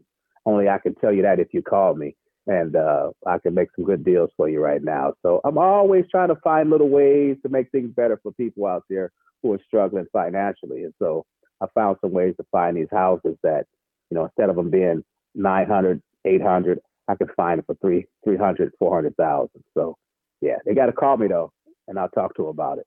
Well, don't tease me. What's the number where I can get this house? call me at 925 548 3918. And if I don't answer, leave me a message and I'll call you back because there's a lot of scams out there. And uh, a lot of times I don't know your number and it might say scam on my phone, but leave a message and I'll call you right back. All right, Bipster, be well, and we'll be calling you. All right, you too, my brother. You take care. The great Bip Roberts, one of my favorites growing up. I loved watching him play. Switch hitter, smaller guy, could fly like the wind. Always loved me some Bip Roberts back in the day. Look at that. Bip, Bip you know, not only with the TV that he does for NBC Sports California, look at him expanding what what you would call his prof his portfolio. How about that? Building his brand. Also, he's expanding. Building, we're building a bully. He's yeah. He's he's uh, expanding his brand. You guys were talking about um, v- uh, velocity, and I was tracking that earlier this year, so I went it back and pulled it up. And uh, we we didn't really go over this towards the end of the year. Where do you think the A's finished? This is the relievers. What, oh. do, you, oh. what do you think we finished in average? Uh, this is average. This this is overall, not just fastballs. This is overall velocity out of the bullpen. Where do you think we finished? One through thirty. Yeah. Okay, one is the best and thirty is, is the, the, worst. The slowest, yes. Okay, because you know sometimes that's flipped. Yeah, not here. Like you want to be 30th in airs, not number one in airs. Yeah, you you want to be you want to be first in velocity here, not 30th. We're 30th. No, There can't be someone who threw the ball slower than we did. the way that they have this measured, there's a team that we're tied with a team. We're considered 29th. The Giants. No, so what? The Giants? According to average pitch velocity, if you're looking at overall pitches, not just fastballs, we and the Giants average around 87.8 miles per hour from our bullpen. I don't watch a ton of Giants, so I couldn't tell you. But It's correct. I mean, Ty- Tyler Rogers throws submarine and he doesn't throw very hard. So he's like Sergio Romo. we only had one. We had two guys that were around 95. And one guy, you don't even know where it's going. That's Jake Diekman, and the other's Lou Trivino. Okay. Other than that, we didn't have we, we didn't have anybody. AJ Puckman is here, but he's also a guy you don't know where it's going. Okay, so How many- games did he play in? not not many. All right, here you go.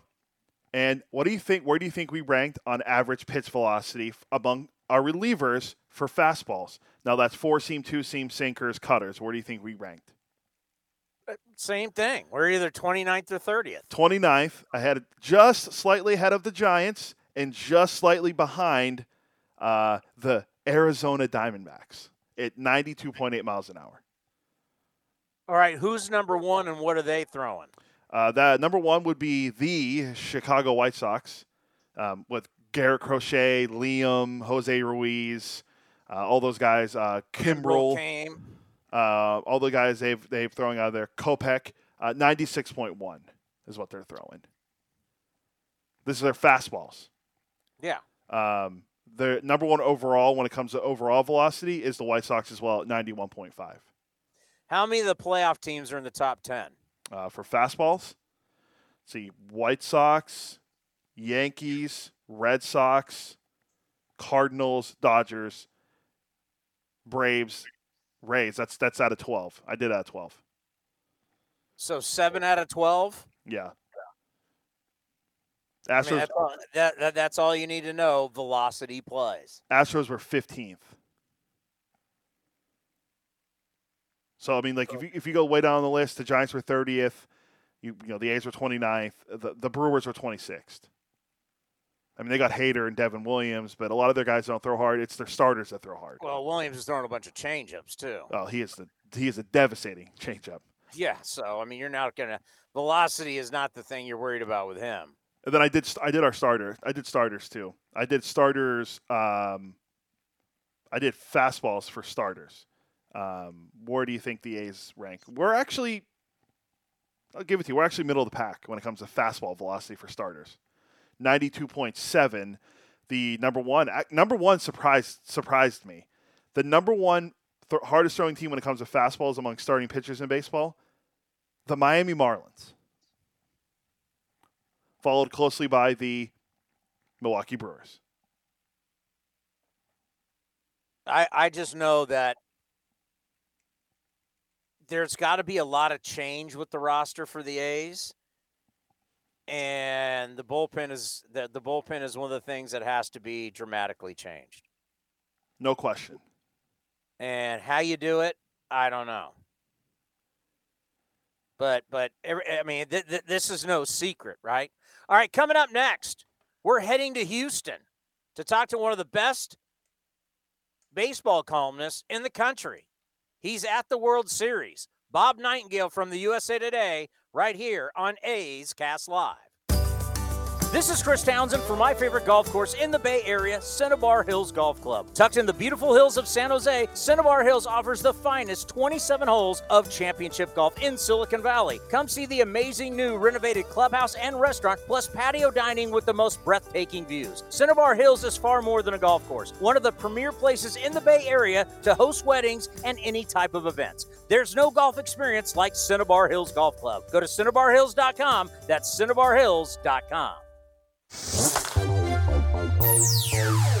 Streaming from the East Bay, A's Cast Live continues with Chris Townsend.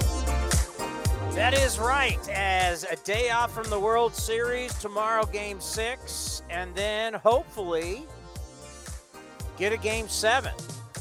You know why I'm rooting for a game seven, Commander, on your birthday? Um, actually, I don't because I figured you wanted Atlanta to win already, but just to get a game seven to get the ratings up, get Oh. some interest. you know, I, I'll take a second to admit that I was wrong. Um, I don't do this very often, but I'll admit No, that, that is true, I'll- especially on your birthday. I'll admit that I was wrong. I said Astros in five, and well, here we are, game six, and they're not done yet. But uh, I said five games, and I, I- I thought I honestly thought when Duvall hit that grand slam last night in the first inning, I'm like, oh my, uh, they're done.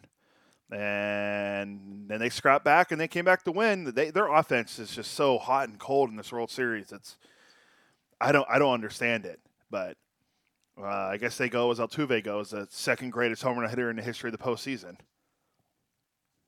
I, I mentioned that party I was at Saturday. People like, "Oh my god!" I'm like, "Big deal, but also not as big a deal as you think." He's played in a boatload of postseason games.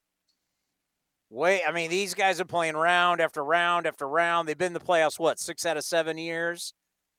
He's played in a lot. I mean, it's a, it's a great accomplishment. I'm I'm not trying to completely downplay it, but you can't compare it to the people that didn't get to play in those amount of games because there wasn't a wild card and there wasn't uh, uh, the uh, NL or ALDS, and some guys just got to play in the World Series. So Altuve's played in a boatload of games. Yes, it's it's.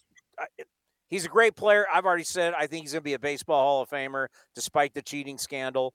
But um, yeah, I mean he's he's gotten to play more than most than most have in the history of the postseason. Speaking of the World Series, we head to the World Series to talk to our buddy Bob Nightingale.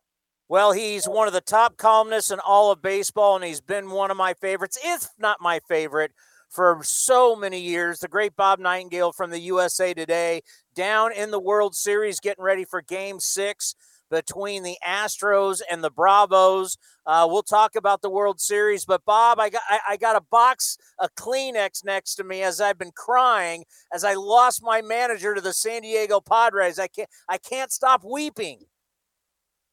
Don't blame you. You know, I was talking to Dusty Baker, talked to, I talked to Tony Russo uh, about an hour ago, and Tony goes, "There's nobody better, nobody better in the game," and that's the same thing. I couldn't be happier for him.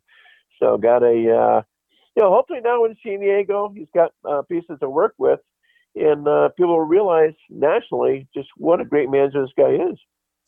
you know, you talk about a communicator, you talk about a guy who all the players believe in, they trust. He's never, ever lost his clubhouse. The rumors are in San Diego. That was kind of the problem last year, especially down the stretch. And I think that AJ Preller, realizing, you know, this is going to be his last hire if, if he doesn't get it right, that he needed somebody that can control the room. As we like to say, Bob, the adult in the room, and he got the perfect guy. He really did. You know, I think, you know, I mean, I congratulate the owners, uh, you know, that night. It's, oh, man, you got the guy, you know, perfect guy. And, uh, you know, I, I think, you know, you know, the, the Mets should have jumped on and got him. He would have gone there. And I think it's a situation, you know, where the A's say, you know what, we're not going to win. We're going to uh, probably, you know, strip this thing down even more. You know, so good, good for the A's to let him go and not keep him when they weren't going to, you know, when they probably didn't want to, uh, you know, keep him a year from now anyway. You'll remember now. I mean, there was some kind of it was his contract a little bit strange. Like they picked up his option, but then he had to pick it up to get more money out of it. So it was just kind of a uh, a strange deal for the last few years. If you know, and, for a guy like this, let him let him have a chance to win. You know what's so interesting about our ball club is is for some reason people in baseball think we're this we're the A's and we're this young team and that this is going to be they're going to get rid of all these players and it's a total rebuild but the reality is Bob we're one of the oldest teams in baseball. I mean our average position player is over 30, our average pitcher is over 30 so it's not like we're dealing with a lot of young guys here and and we're dealing with a sport that you know, front office people are not hip to having guys in their 30s, especially as they go into their mid 30s. No, they're not. I mean, they want to. Uh, you know, they, everyone's young teams, and uh, it's almost like you know, it's almost like last year when uh, I mean, obviously it was a uh, you know came back to haunt them big time. You let Marcus Semien go, you know, we don't try to bring him back at all. And he's begging to stay, you know, and, uh, you know, you know, you finally had to leave. You didn't want to go to Toronto. You want to stay put. And then, uh, you know, they're, they're uh, hanging around there and stuff like that. Then they go for it by, you know, trading for uh, Marte. And then when you don't make the playoffs, then it's like, oh, you know, you, you just made the trade for nothing, gave away another nice young pitcher uh, you know, it's time it's time to rebuild. I'd be very surprised if we don't see a uh, you know A's you know shopping you know Olson and Chapman and, and whoever else all winter long. Do you see this as potentially the end of the Billy Beane era, and it now gets turned completely over to David Forst, and Forst picks his manager, and away they go? Well, to be honest, Chris, I think it's been that way for a while. I mean, that you know, I thought was those reports were laughable. You know, that Billy B was going to New York. It's like, wait a minute now. You know, I mean, you know, hey, Billy's uh, deserved to ride out in the sunset, but you know, he's not, you know, putting in a, you know, the hours in like a David Forst. When people call for trades, they're calling David Forst. Billy does a lot of speaking engagements involved in uh, soccer, a lot like that. You know, make eight million dollars a year. It's like you're going to leave that lifestyle and go live in a you know midtown apartment in Manhattan and have to wear a suit and tie every day to work. You're not going to do that. So, uh, so to say the Billy Beane regime is over, I think already you know Forst is doing that kind of stuff. So I mean, obviously Billy's still you know involved in things like that, but not on a day-to-day basis. I don't think that's happened for quite a number of years. You know what's so interesting when we, you know, because I also do the David Forst show. And we talk to him every single week, and I've, you know, known Beane for God, you know, close to or even probably more than thirty years. They've always talked about we don't rebuild. Could you possibly see where, yeah, they're gonna have some tough options with certain guys, but they're still gonna do things where can they get younger and still compete in the West? Well, you probably can. I mean, you know, we'll see what happens in Houston. They're going to lose Carlos Correa. Uh, you know, but they do have, you know, lose uh, Greinke, but they have Verlander come off their books too. So we'll see. I mean, you got to keep an eye on Seattle to see what they're up to. Texas is, uh, you know, still rebuilding. Uh, be interesting, but you can do it. You know, if you do it smart. I think Milwaukee does a great job with that, kind of watching their payroll by, you know, they're still winning at the same time.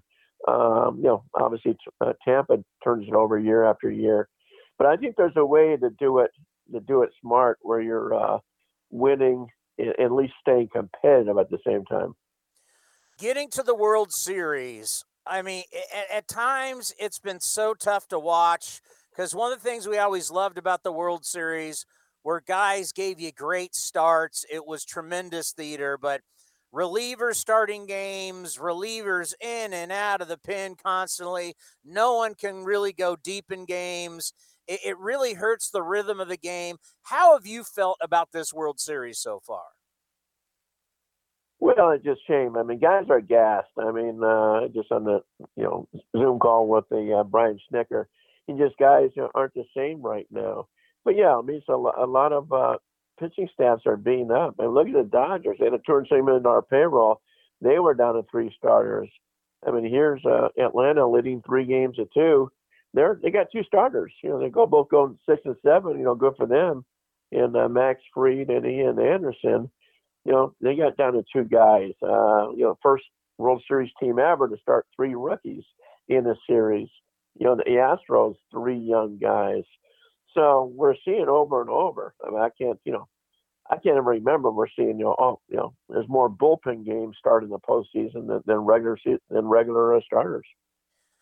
Do you, do, do you think this is just an aberration? Has a lot to do with what we did with COVID and the 60 game season last year in 2020, or do you think this is this is going to be the norm going forward? Well, I don't think it'll be the norm. I think you're going to stop it, Chris. I remember uh, talking Theo Epstein uh, this summer. You know, at some point here, I think they're going to say, you know, beginning next year, 13 man pitching staff maximum. Year after that, 12 man pitching staff. Maybe even go back to 11 at some point.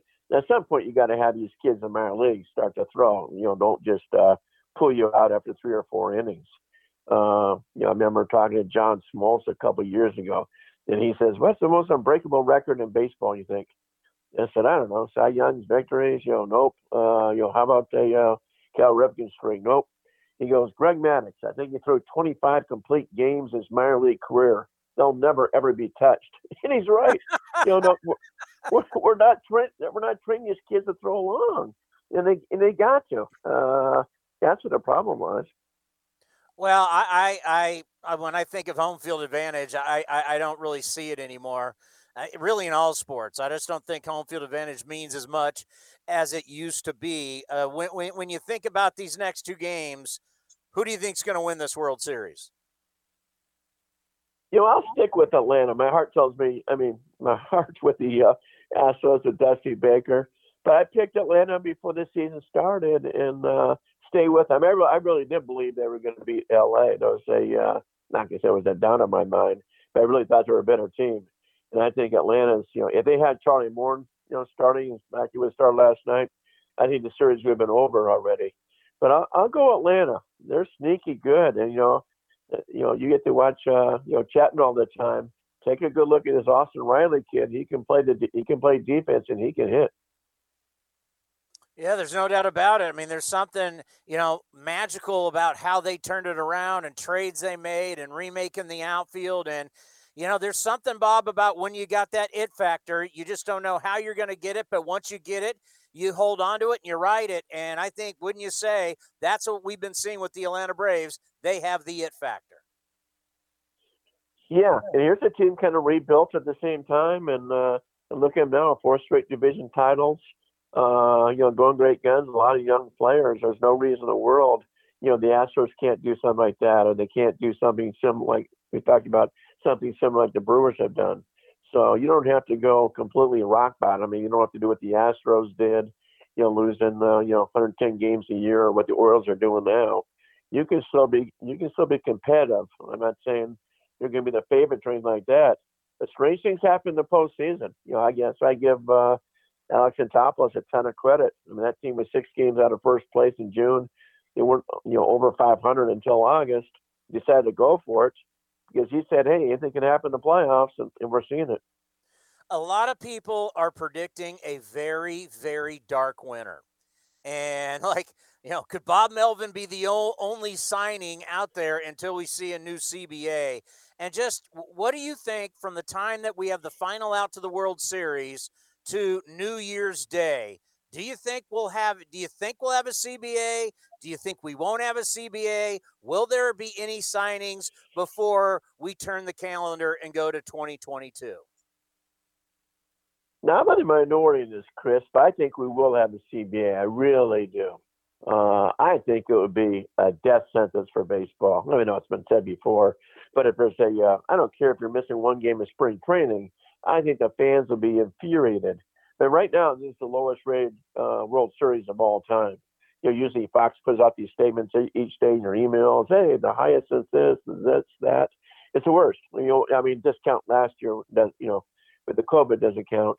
But uh, people aren't watching baseball, and people are going to go ballistic if we see work stoppage. Uh, you know, I don't think they'll affect the regular season, but even spring training, people love their spring training baseball. I mean, Arizona, people run and watch the Diamondbacks in spring training game the Diamondbacks in regular season game. You know, that's how popular spring training is. Uh, anyway, so I don't, I don't see it happening. I just think, hey, the players lost two thirds of their salary a year ago. The owners lost three billion dollars. Uh, the owners, according to Manfred, still lost some money th- this year, and uh, I just think there's way too much to lose. I don't think the public public could stomach it. They really don't. I'm so glad you said that because I've been feeling the same way. It's like with all the money that's been lost and with the majority of our really good players, they all have contract extensions. They want to make as much money as they possibly can and recoup what they lost last year. I mean, just thinking about good business, it would just be stupid to piss the fan base off and have a shortened season again and be fighting all the way through February and spring training. It'd just be like, guys, I mean, look look what it did to hockey years ago. Yeah, I mean, you're talking about a uh, 20 of the 30 teams this year lost. Uh, I mean, had a, uh, a tennis drop, and that's what you know when the stadiums came all fully open in like in late June. the only two teams that uh, got an increase in attendance was San Diego Padres and the uh, Chicago White Sox, and that's it. And that's scary for baseball. So you're right. I mean, uh, I, I can't see the uh, owners wanting to shut the doors, but you know, if you have a uh, lockout, hey, good luck trying to sell, sell season tickets. So you're going to have a bigger loss anyway, because you know people don't make their money uh, selling tickets game by game. It's by season tickets, and just you know, if this thing is hanging over them all winter long, you know, I don't care if you uh, you know start up in uh, in spring training. It'll be too late to get those tickets sold for uh, 2022. Well, great stuff as always. Enjoy the rest of the off season, and we'll be calling soon. And we always appreciate your time because we know you're busy down in Houston. All right, my pleasure, Chris. My pleasure. Yeah, he is. Uh, he is fantastic, and I love the answer because everybody's got this doom and gloom, but when you come back to reality, they've lost so much money already. Like, how much do you want to continue to lose? Both sides. I mean, haven't you lost enough? How nice would it be to watch Rob Manfred and Tony Clark get up on a stage, say, We've come to an agreement, let the off season begin? Now, I know it's not going to happen right away, but it really would be good for the sport. No leaking, no doom and gloom, because I don't know if anybody is going to really accept us really hardcore baseball people, I got a feeling everybody's going to go, ah, I'll just watch football, basketball, and move on. I hate to say it, but I think that's what happens. I mean, if if you're going into this, you're going into the winter, and you got Ken Rosenthal tweeting this, Jeff Passan tweeting, uh, Jeff Passan tweeting that, it's going to fall on deaf ears. And I just think it's going to be a really, really bad idea. Get something done. Everybody's going to want certain things. That the, the, the owners, the owners, they, they've been offering a lot of stuff that why wouldn't the players want? Players want a floor. The players want two more teams. I mean, they're offering, you know, DH uh, for everybody means more money. So I'm glad that Bob feels that way because a lot of people haven't felt that way. And everybody wants to play the doom and gloom game, but you know, how much I mean, look what happened last year, look what happened this year. I mean, you know, a lot of teams for the most part were at limit, limited capacity for a long time. I mean, why wouldn't owners uh, uh, under under close to the the current system want to get back to business? The more money you make,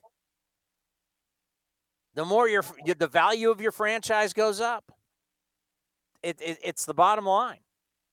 And the players, man, these guys have lost a lot of money. Like how much? How much? I mean, how much do these guys? And I can't say it enough. If you go around the game, Cody, and you look at the majority of the top players in the game, they've got contracts. Yeah, the only guys that really don't is like a Juan Soto, and then the free the big free agents from this year, because we saw Tatis get a deal last year or last offseason. So a lot of the young stars in the game, you know, Ronald Acuna Jr., Ozzie Albies, um, who who are we forgetting? Um, uh, Vlad Guerrero, but I mean he's still a couple years away from me being eligible for a new contract. But guys like that, like they, they're still, you know, he, he could be a guy that gets one, but like the major guys besides Soto, you're right, all have deals already signed, except for like a Seager and a Carlos Correa, who's probably going to be the probably get the biggest deal out of all the, the shortstops this offseason after the play, way he's played in the postseason. I think he was going to get the most money regardless because he's the youngest. And but I, you're right. I think that it's they need to get this done because after what happened last year with all the back and forth with the COVID season and just it, it's not a it's not going to be a good look for the sport if they lock out uh, and you miss some games going into next year. Um, just get the deal done, have the games played, and you know agree to the universal DH. Maybe agree to the whole thing with the pitching limits. Maybe get it to 13 this year for your roster, and then move it to 12 the year going. You know the next year. Uh, maybe consider that the idea that Jayson Stark had, where you have the the double whammy kind of idea, where once you take your starting pitcher out, and if we have a universal DH, then you lose that DH the, the, the rest of the game too. That way, that incentivizes the team to keep their DH in or keep their starting pitcher in, because then your pitchers have to start hitting. I mean, that's just, I mean, that's a way to do. I mean, that's that's one of the ways you could do it. There's so many different things you could do to make the game better. These games that are going four plus hours in the postseason, that you know, if I had a 10 year old son, how's he going to be able to watch the game if I lived on the East Coast? If the game's ending at 11:59 on the East Coast, it's, it's just it's not feasible. There's so many things they need to fix, but the first thing they need to fix is making sure that we're going to have a players' agreement. We're going to have a lockout and not have a lockout going into the next season. I hope Bob's right because I don't want to be talking about this in December, January oh my God, you know, the threatening of spring training. I mean, these guys, seriously. You know, it's it this is not like what it was back in the day. Even though they're trying to kind of frame it that way, the players union and the owners, this is not what it used to be. The money is far more than it's ever been before. The pie, you know, back in the day when these guys were fighting, the pizza pie was like a small pie, right? When they were fighting like in the 70s and 80s. And then it became a large that they're fighting over. Well, now it's an extra large. This is an extra large big boy pizza. There's enough to go around. And maybe COVID and 2020 helps solve the problem. You know, because if we would have played 162 with no problem last year and 162 this year with no problem, maybe that would have been a different story. But all these teams, they understand.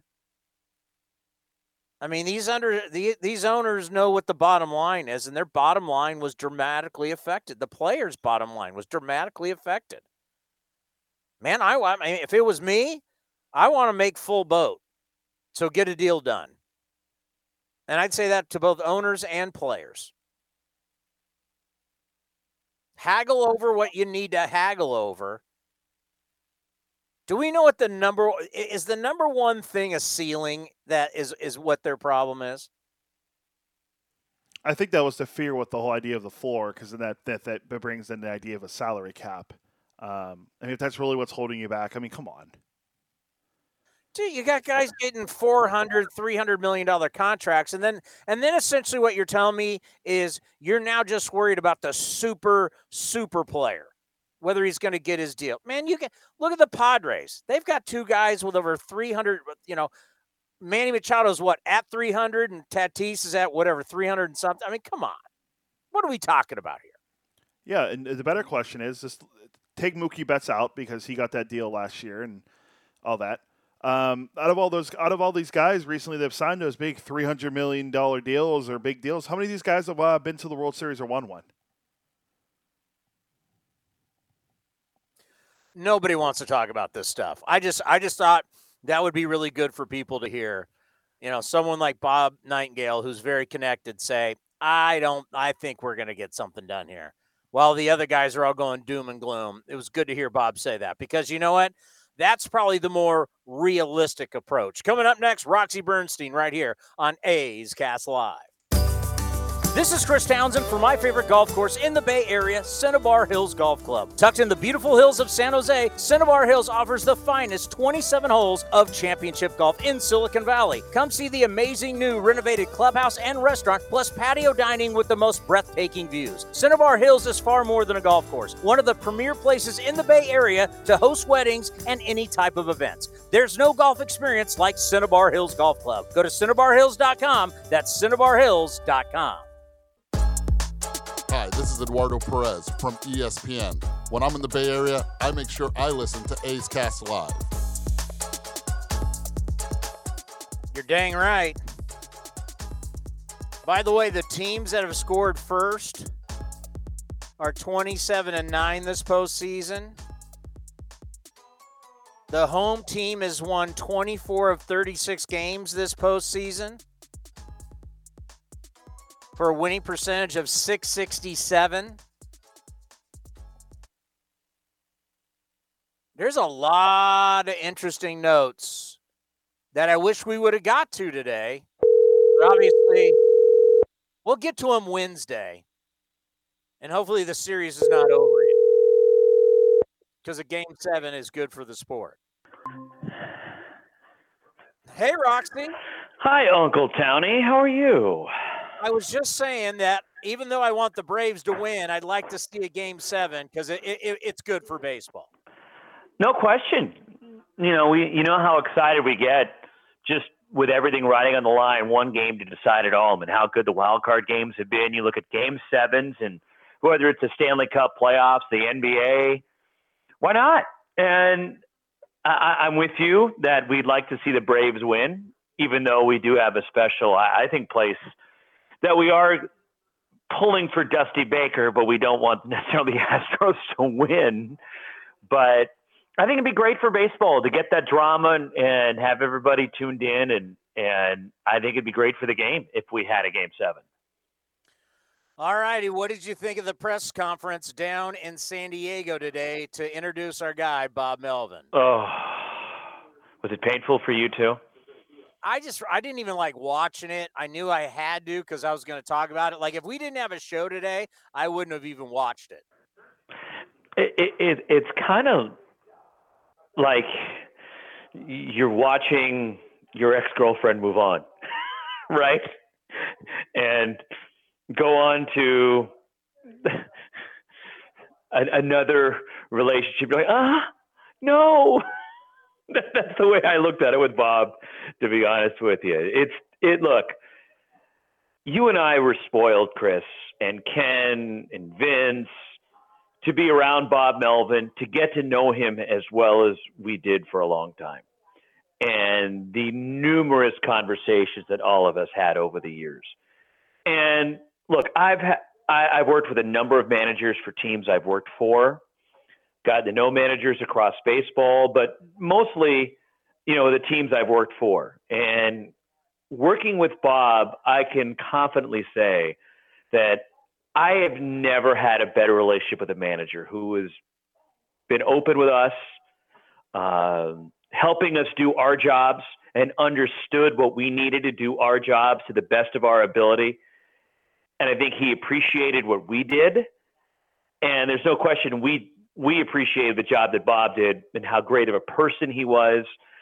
Uh, and forget we we know how just fabulous a manager he is, but just from a personal standpoint, I think for me, Chris, look, as much as I loved watching him run games and managing the A's, for me, it's on a personal level I'm going to miss that daily interaction with Bob and how wonderful he treated everybody. That's that's the sad thing about it, at least for me, the way I look at it.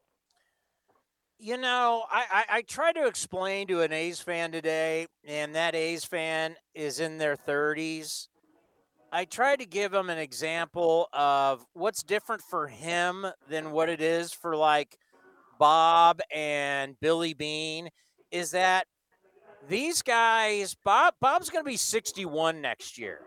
So a 30 something, he can say, hey, no matter what year you get the ballpark, I'm going to be there. You know, Bob has come to the realization, and I think some of the people in the organization have come to the realization that – this ballpark is not coming anytime soon. And by the time there's a new ballpark, these guys are going to be retired because they don't want to do it forever. I mean, Bob's not going to be managing in his late 60s, let alone into his 70s. So I, think the, the writing is kind of on the wall for some of the people like, hey, listen, we've waited, we've waited, we've waited. We you, you don't know what the roster is going to look like next year. Uh, hell, you know, the, you know, the environmental report's been pushed back. There's no deal between the city, county, and the team. At some point, enough is enough. And look, and you're right that we're we're not going to see a ballpark regardless of, you know, obviously, hopefully it's here. But if it's heaven forbid for the Bay Area fans, if it's out of the Bay Area, it's not going to be for a while. And in reality, you're right. Bob was never going to manage in the new ballpark. It just wasn't. I shouldn't say never, but it was a strong likelihood that he wasn't going to be still manager of the Oakland A's when we opened up that sparkling ballpark down on the waterfront at Howard Terminal. It just it wasn't most likely a reality. But at the same time, he is a Bay Area guy, and he desperately, like everybody else here, wants to see it and wants to see the A's thrive and have success, even if he's not a part of it. And look, we've seen the landscape of baseball change in terms of a lot of younger managers, but Bob's still one of the best managers in baseball. And I think we've appreciated the job that he did for so many years, making this team, along with the front office, so competitive. And look, I, I think a breath of fresh air could be good for some of the guys in there, and it's certainly difficult to say goodbye to a manager the quality of Bob Melvin. And the Padres certainly are stepping into a great situation with Bob. But Bob's not the only capable manager in baseball. And I think David Forst, Billy Beane, along with Dave Kaval and John Fisher, they're going to find the best manager and the best fit for the Oakland A's. And look, if, if it's somebody on staff, great. If they bring in somebody from the outside, fabulous. And I have utmost confidence that they'll be able to find the right person to lead the A's forward. Yeah, and, and, and Bob said it during his press conference. He said, you know, this is probably my last hurrah. You know, I, I you know, this is it. So he wanted to go to a place where he thinks he can win. He wanted to go to a place where he knows they're going to spend money right now. He, you know, went to the playoffs six times with the A's. That was a big deal. But I, you know, the more you think about it, I mean, it it hurts for us. As you said, it's like your girlfriend moves on, but you understand.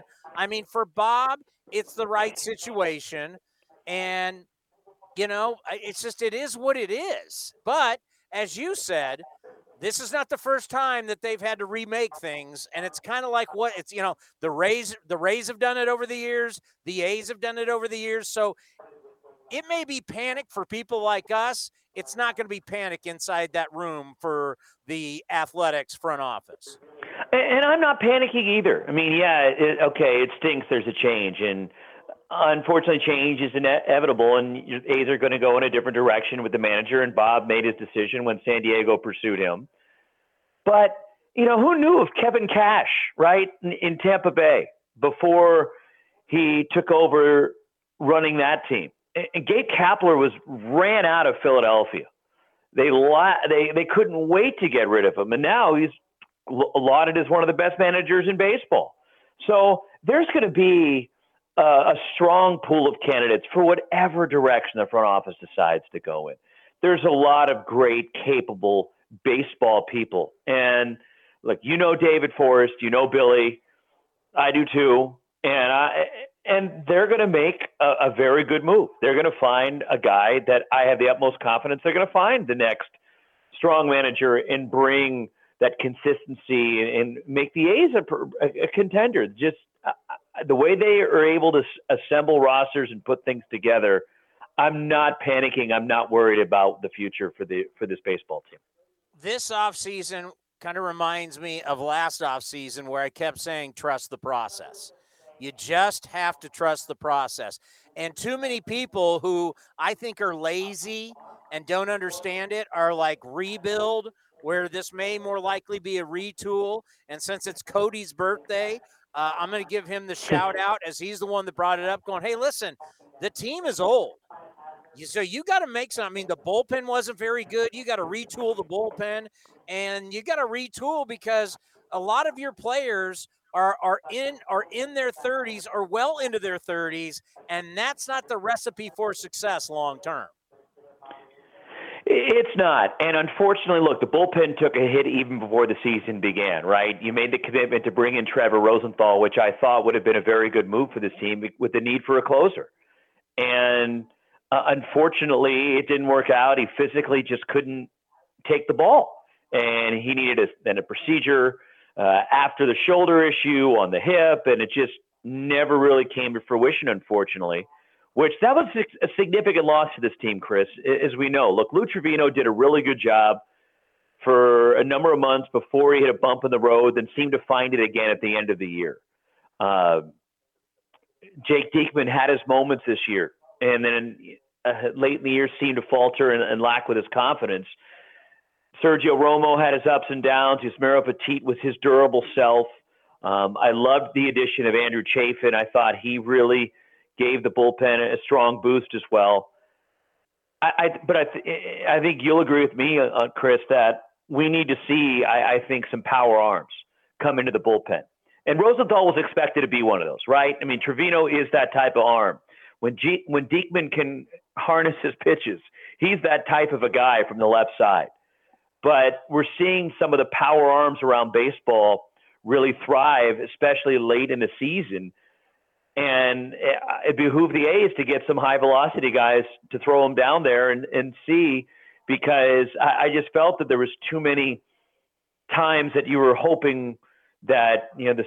I don't want to say smoke and mirrors, but certainly the smarts and the high IQ of Sergio Romo and, and his ability to pitch and Petit would get guys out. But I think that just there were too many similar guys in the bullpen that made it a challenge. And the reality is, none of those guys are down in our farm system. And the only way you're going to get those guys in, you're going to have to give something up for your from your big club to get those guys into your bullpen. Yeah, and it didn't help that AJ Puk had some more injury, you know, injury issues because I think they were hoping that he was a guy they could count on to provide some power at the back end of the bullpen. Whether he is a piece for the bullpen, whether he's going to be a factor as far as the rotation goes, I think that's still to be determined. But that was a piece that, that the A's were counting on. And so you throw him into the mix. You were hoping to have him. You were hoping to have Rosenthal. And I think you can understand where the bullpen had some of its shortcomings and struggles just because of. And look, we know the margin for error isn't as great for the A's as it is for some other organizations. It's just the reality of the situation. And look, the Yankees, if they a couple guys go down, it's not necessarily a big deal.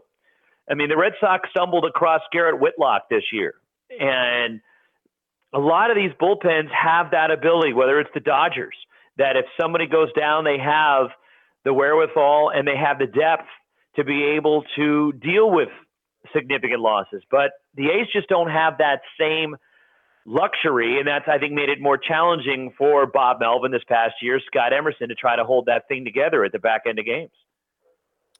Do you think they stay in house, or do you think they look outside for the next manager? Uh, look, I think there are really good candidates internally for the A's, and whether it's, for example, you know Ryan Christenson or Mark Kotsay, uh, that could be in the discussion as far as the manager moving forward goes. Um, people have tried to draw the connection to Ron Washington because of his connection to the organization, having been a manager before, and I know that would be certainly well received by a lot of people as well. And I'd have to imagine at this point, look, we're still so early in that process, but those would be, I mean, granted, I'm not breaking any news here because those are the same names that people have been throwing out. But it, it makes a lot of sense that those three names would be at the top of the list. And we'll see if they open up the pool and, and go outside the organization. Wouldn't surprise me because I know how uh, connected Billy and David are around baseball, so it wouldn't shock me at all if they decided to go outside the organization. But I think they're going to give a look internally and talk about those candidates before they tend to go outside the, the A's organization. Yeah, and you got to give AJ Preller credit because he was doing his due diligence. Because I thought, like, why would they ever even call Bob Melvin? It's kind of crazy. But if you're looking around and you're saying, hey, who's the best guy for us? Let's give Billy Beane a call. I mean, you got to give credit to AJ, and it's kind of like his last stand, also. And the worst they're going to say is no, right? If you call up, if you're AJ Preller, and you know, look, you're you're hoping that they'll say yes They'll give you the opportunity to talk to Bob Melvin. And they said yes. And all of a sudden, why wouldn't you jump in as well? So um, I, I, think that, you know, from the Padres standpoint, they kind of were, were taking their shot. They're winding up going forward. And they got the answer they were looking for. And then they pursued Bob. And you can't blame them in the slightest. and I'm sure the A's are going to be smart about how they proceed as well. But I think that you know Bob took the security as well, got a three-year deal um, with an opportunity to manage Fernando Tatis Jr. and it'll be weird having him manage Manny Machado, considering how well received Manny Machado is in Oakland. So that'll be an interesting dynamic. But he's stepping into a great situation, a team that underachieved this past year that was expected to contend, not just in the National League West, but be in the conversation as far as the World Series goes. And they completely fizzled the last couple of months of the season. It was a disaster for the Padres had no decision but to fire Jayce Tingler. And yes, they had some injury issues, especially with the pitching staff. But as you and I, I think, are on the same page with this, Chris, as much as we love Bob in Oakland, Padres have hit a home run by able by being able to woo him down to San Diego. Yeah, I mean it's you know, you, you, think of long term contracts in baseball for managers. There's not really any. Getting a guaranteed three year deal is like as good as you're going to get from anybody. And that's right now the security and to have that security going in, to know that going in. And so the Padres went with a couple of younger managers. That didn't work out. All the rumblings were that they were going to go for somebody with experience. And they kept trying to, I know people were trying to make the connection. Maybe Bruce Bochy would come back to the Padres. But it, it makes a lot of sense that they wanted the exact opposite of Jayce Tingler. A manager has been there and done that. And Bob has done just about everything in this game. He's been a manager of the year. Why wouldn't you, if you're AJ Preller and the Padres, kick the tires to see if you can lure Bob Melvin away from Oakland to San Diego? And it worked for them. All right, Commander Cody, it's your birthday, so we're going to finish with buying or selling, and Roxy will be with us. Take it away. Happy birthday, Cody. Uh, thanks, Roxy. All right, hold on. It's time for buying or selling. Sell, sell. Right now with Chris Townsend on A's Cast Live. All right, Roxy. So you weren't a part of this conversation earlier, so we can bring it up again. Uh, I don't know if you saw this or not, but Tony and I talked about it.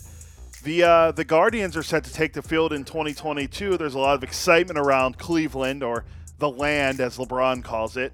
But uh, a roller derby team that uh, has called itself the Cleveland Guardians since 2013 is suing the city's Major League Baseball team in federal court in Cleveland uh, on you know last Wednesday for alleging that the switch from the Indians to Guardians infringes on its trademark. Now here's a quote from the uh, lawsuit: A major league club cannot simply take a smaller team's name and use it for itself. There cannot be two Cleveland Guardian Guardians teams in Cleveland, and to be blunt, plaintiff was here first, meaning the, the roller derby team was the first team there. The Cleveland baseball team released a statement saying, We've been and continue to be confident in our position to become the Guardians. We believe there is no conflict between the parties and their ability to operate in their respective business areas. Buying or selling, the Indians will be known as the Guardians in 2022. I'm buying it, Cody. Look, we've seen what back in the day before the Cardinals moved to Arizona, the St. Louis Cardinals in football, the St. Louis Cardinals in basketball. We, we've seen when before the Giants moved to San Francisco, the New York Football Giants and New York Baseball Giants. Precedent has been set, so I'm buying they will be the Cleveland Guardians. Uh, I'm buying also. I'll keep it simple. Just write the check, and you won't have this problem. It's a good way to, good way to put it. Right? Just just write the check and it's over with.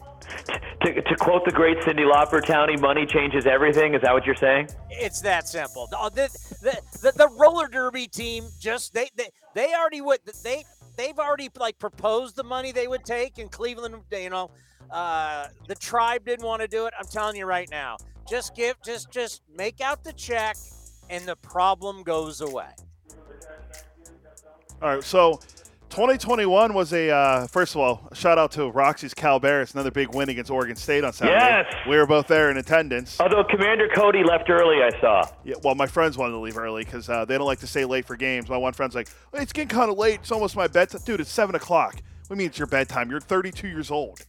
So anyway, we left early, but big win for the Bears. Were they worried about traffic and getting out of there? Yeah, I know. It was, it was, it was, it was a packed house at Memorial Stadium on Saturday, so we, they had to get out of there early. Uh, so 2021 was a good year for former Cal Bear Marcus Semien. He broke the record for most most home runs by second baseman with 45. He is set to become a free agent again this offseason at age 31. He is also a Gold Glove finalist at second base. Well, Thursday, Jon Heyman reported that Marcus has decided to move on from the Wasserman Group, and he's hired our good friend Scott Boras's group to represent him. Marcus could be one of the sought, most sought after free agent middle infielders this offseason, and the Boras clients are set to make a lot of money potentially this offseason. Heyman tweeted that he's looking, Boras clients could be looking to make up to $1 billion this offseason, which will be somewhere around what the 2019 2020 class made, which uh, include Gerrit Cole and others. The, some of the guys this year include Scherzer, Bryant, Castellanos if he opts out, Conforto, Carlos Rodon, JD Martinez if he opts out, and others. Buying or selling, Marcus Semien will sign a long term deal this offseason.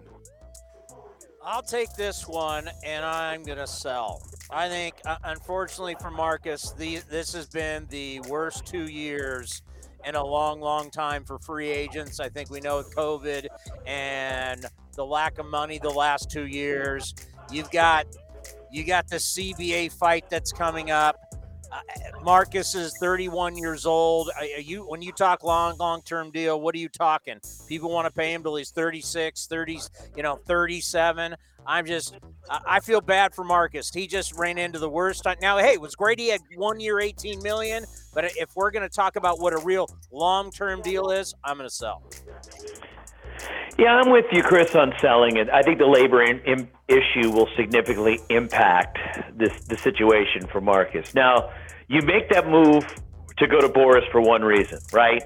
To get paid. And I think he will eventually get money and significant money, but on a short term deal. I, I just, I'm with you because of the uncertainty as far as the labor issues go. And a lot of these deals may get rushed.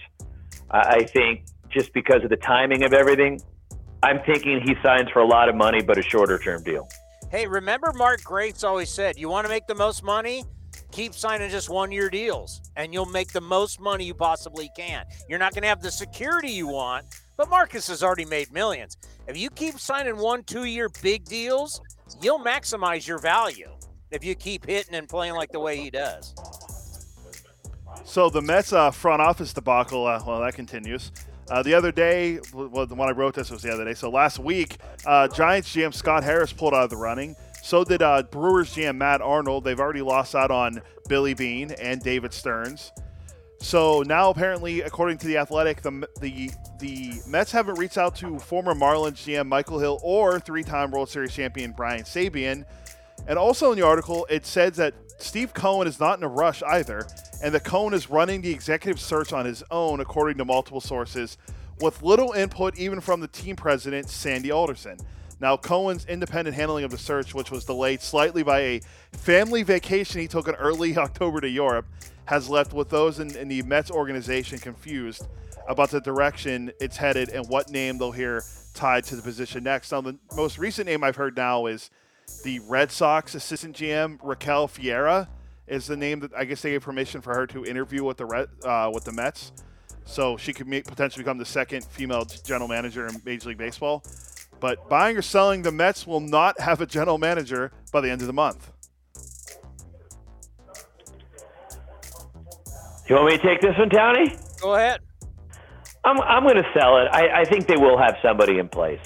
Um, but it certainly has been a circus for the Mets to try to get this situation resolved. And you mentioned Michael Hill's name there, Cody. I'm a huge Mike Hill fan. He's awesome. He was I was in Miami with him when he was the assistant GM and then moved up to the GM when Larry Beinfest was moved upstairs into the president of baseball operations role. Michael Hill is a fabulous guy and just a, a good person on top of being a great baseball mind. I would love to see him get that opportunity, but whatever direction the Mets go in, I think they will have somebody in place within the span of the next month. I'll just say this. It's it's becoming very evident that this is going to be a very tough job, and this is a, this is an owner who obviously is worth sixteen billion dollars, but he is going to be a load, and it might scare you if you if you're a bright mind and you think you can get a job. It might scare you to take that because you might be taking the job to get fired really quick. Because obviously he's got the money, and no matter what he signs you to, he can blow you out. And if he's going to boss you around, it is New York, which is, I think that's what the job has going for it. But working for Steve Cohen might not be something that a lot of guys, it might not be attractive to a lot of guys. Yeah, I, I we talked about that before. The, the the whole Cohen thing is interesting and how that organization's run. All right, last one, and I'll keep it short. Jose Altuve now has 23 postseason home runs. He not only trails Manny Ramirez, who has 29, and Manny Ramirez, I looked it up, has played in 111 career postseason games. Jose Altuve has played in 78 career postseason games. Jesus. Buying or selling, the Houston Astros should rename the Crawford boxes to Altuve's Landing. Oh, God. Uh, you know, the other night we were talking about this. I was at this party, and I'm like, hey, listen, I don't want to take anything away from him. He's a great player but he's played in a bazillion playoff games. That's why he ha- you still got to hit the home runs, but he's had the opportunity like not many players. Uh, but I'll tell you this: if the Braves prevail and we don't see another World Series championship for the Houston Astros, I mean, you want to talk about affecting their legacy because Roxy if they won this one, they could have said, aha, you see? But if they don't, we're all still going to point. You're banging trash cans, and that's the only time you won. Well, it, it's fitting, Cody, that the short porch in Houston will be renamed for Altuve, right? Uh, I see what you're doing here. I go for the low hanging fruit. That's how I work. I clearly. did you? By the way, did you guys see? I didn't know that this is a thing in baseball. Uh, so the, the Giants lost the, uh, one of their biggest coaches, uh, Donnie Ecker, their hitting coach. Yeah, I saw that. He's now the offensive coordinator for the Texas Rangers. I didn't know offensive coordinators Wait, were what? a yeah. I, I did, did, does he script his first 15 plays like they do in the NFL too? Uh, thank you, Kyle Shanahan. I didn't realize that that was a thing. I didn't are realize we going to be a running team or a throwing team? Like, what are we? What are we doing here? Maybe they're going to run it and throw a little bit, like uh, Jim Tomsula told Jim Kozimor once. Uh, yeah, offensive coordinator for the Texas Rangers. Oh, and the bench coach apparently. Why, why, what the hell does that mean, offensive coordinator? I, I don't know. So who's, who's their defensive coordinator, by the way? Do they have one? Do they, they have somebody who runs their special teams as well? So, so their their defensive coordinator, if you go off of what he used to do, he actually used to be Jayce Tingler. Uh, then we all know what happened to him. He moved on and managed the Padres for two years, and he's out of a job now. So, uh, are we want, are we running a three four, a four three? what are we doing here? So yeah, that's... what kind of offense is he going to go the run and shoot? Is he going air raid? Is he get more of a pro style offense? What what can we expect from the Rangers? Well, it is Texas, so they'll probably run an air raid. I mean, Texas Tech and Texas can't win a game under Sark. Maybe maybe he'll go back to the old days in the wishbone. Are we are we going to get to a point where a team could be paying more coaches than players? Well, I mean that's part of the CBA, right? Because it, it, well, the Major League Baseball is you're only allowed to have X amount of coaches in uniform in the dugout during a game, or on the field, I should say. You could have coaches, but only a certain amount are allowed to be on the field. I mean, remember when Wash was first brought back by the A's, Townie? He yeah. couldn't be in uniform and on the field. He had to be upstairs. Yeah, but the thing about it is, you, you if you, you you don't you only need so many guys in the dugout. It's all right. before, it's all before the game. So it's like the Giants have the biggest coaching staff because they were all out there before the game. Then you throw them up in the booth. Or the next thing you know, are we going to have coaches coaches in the booth with headsets down to the guys in the dugout? or they're sending messages on the iPad?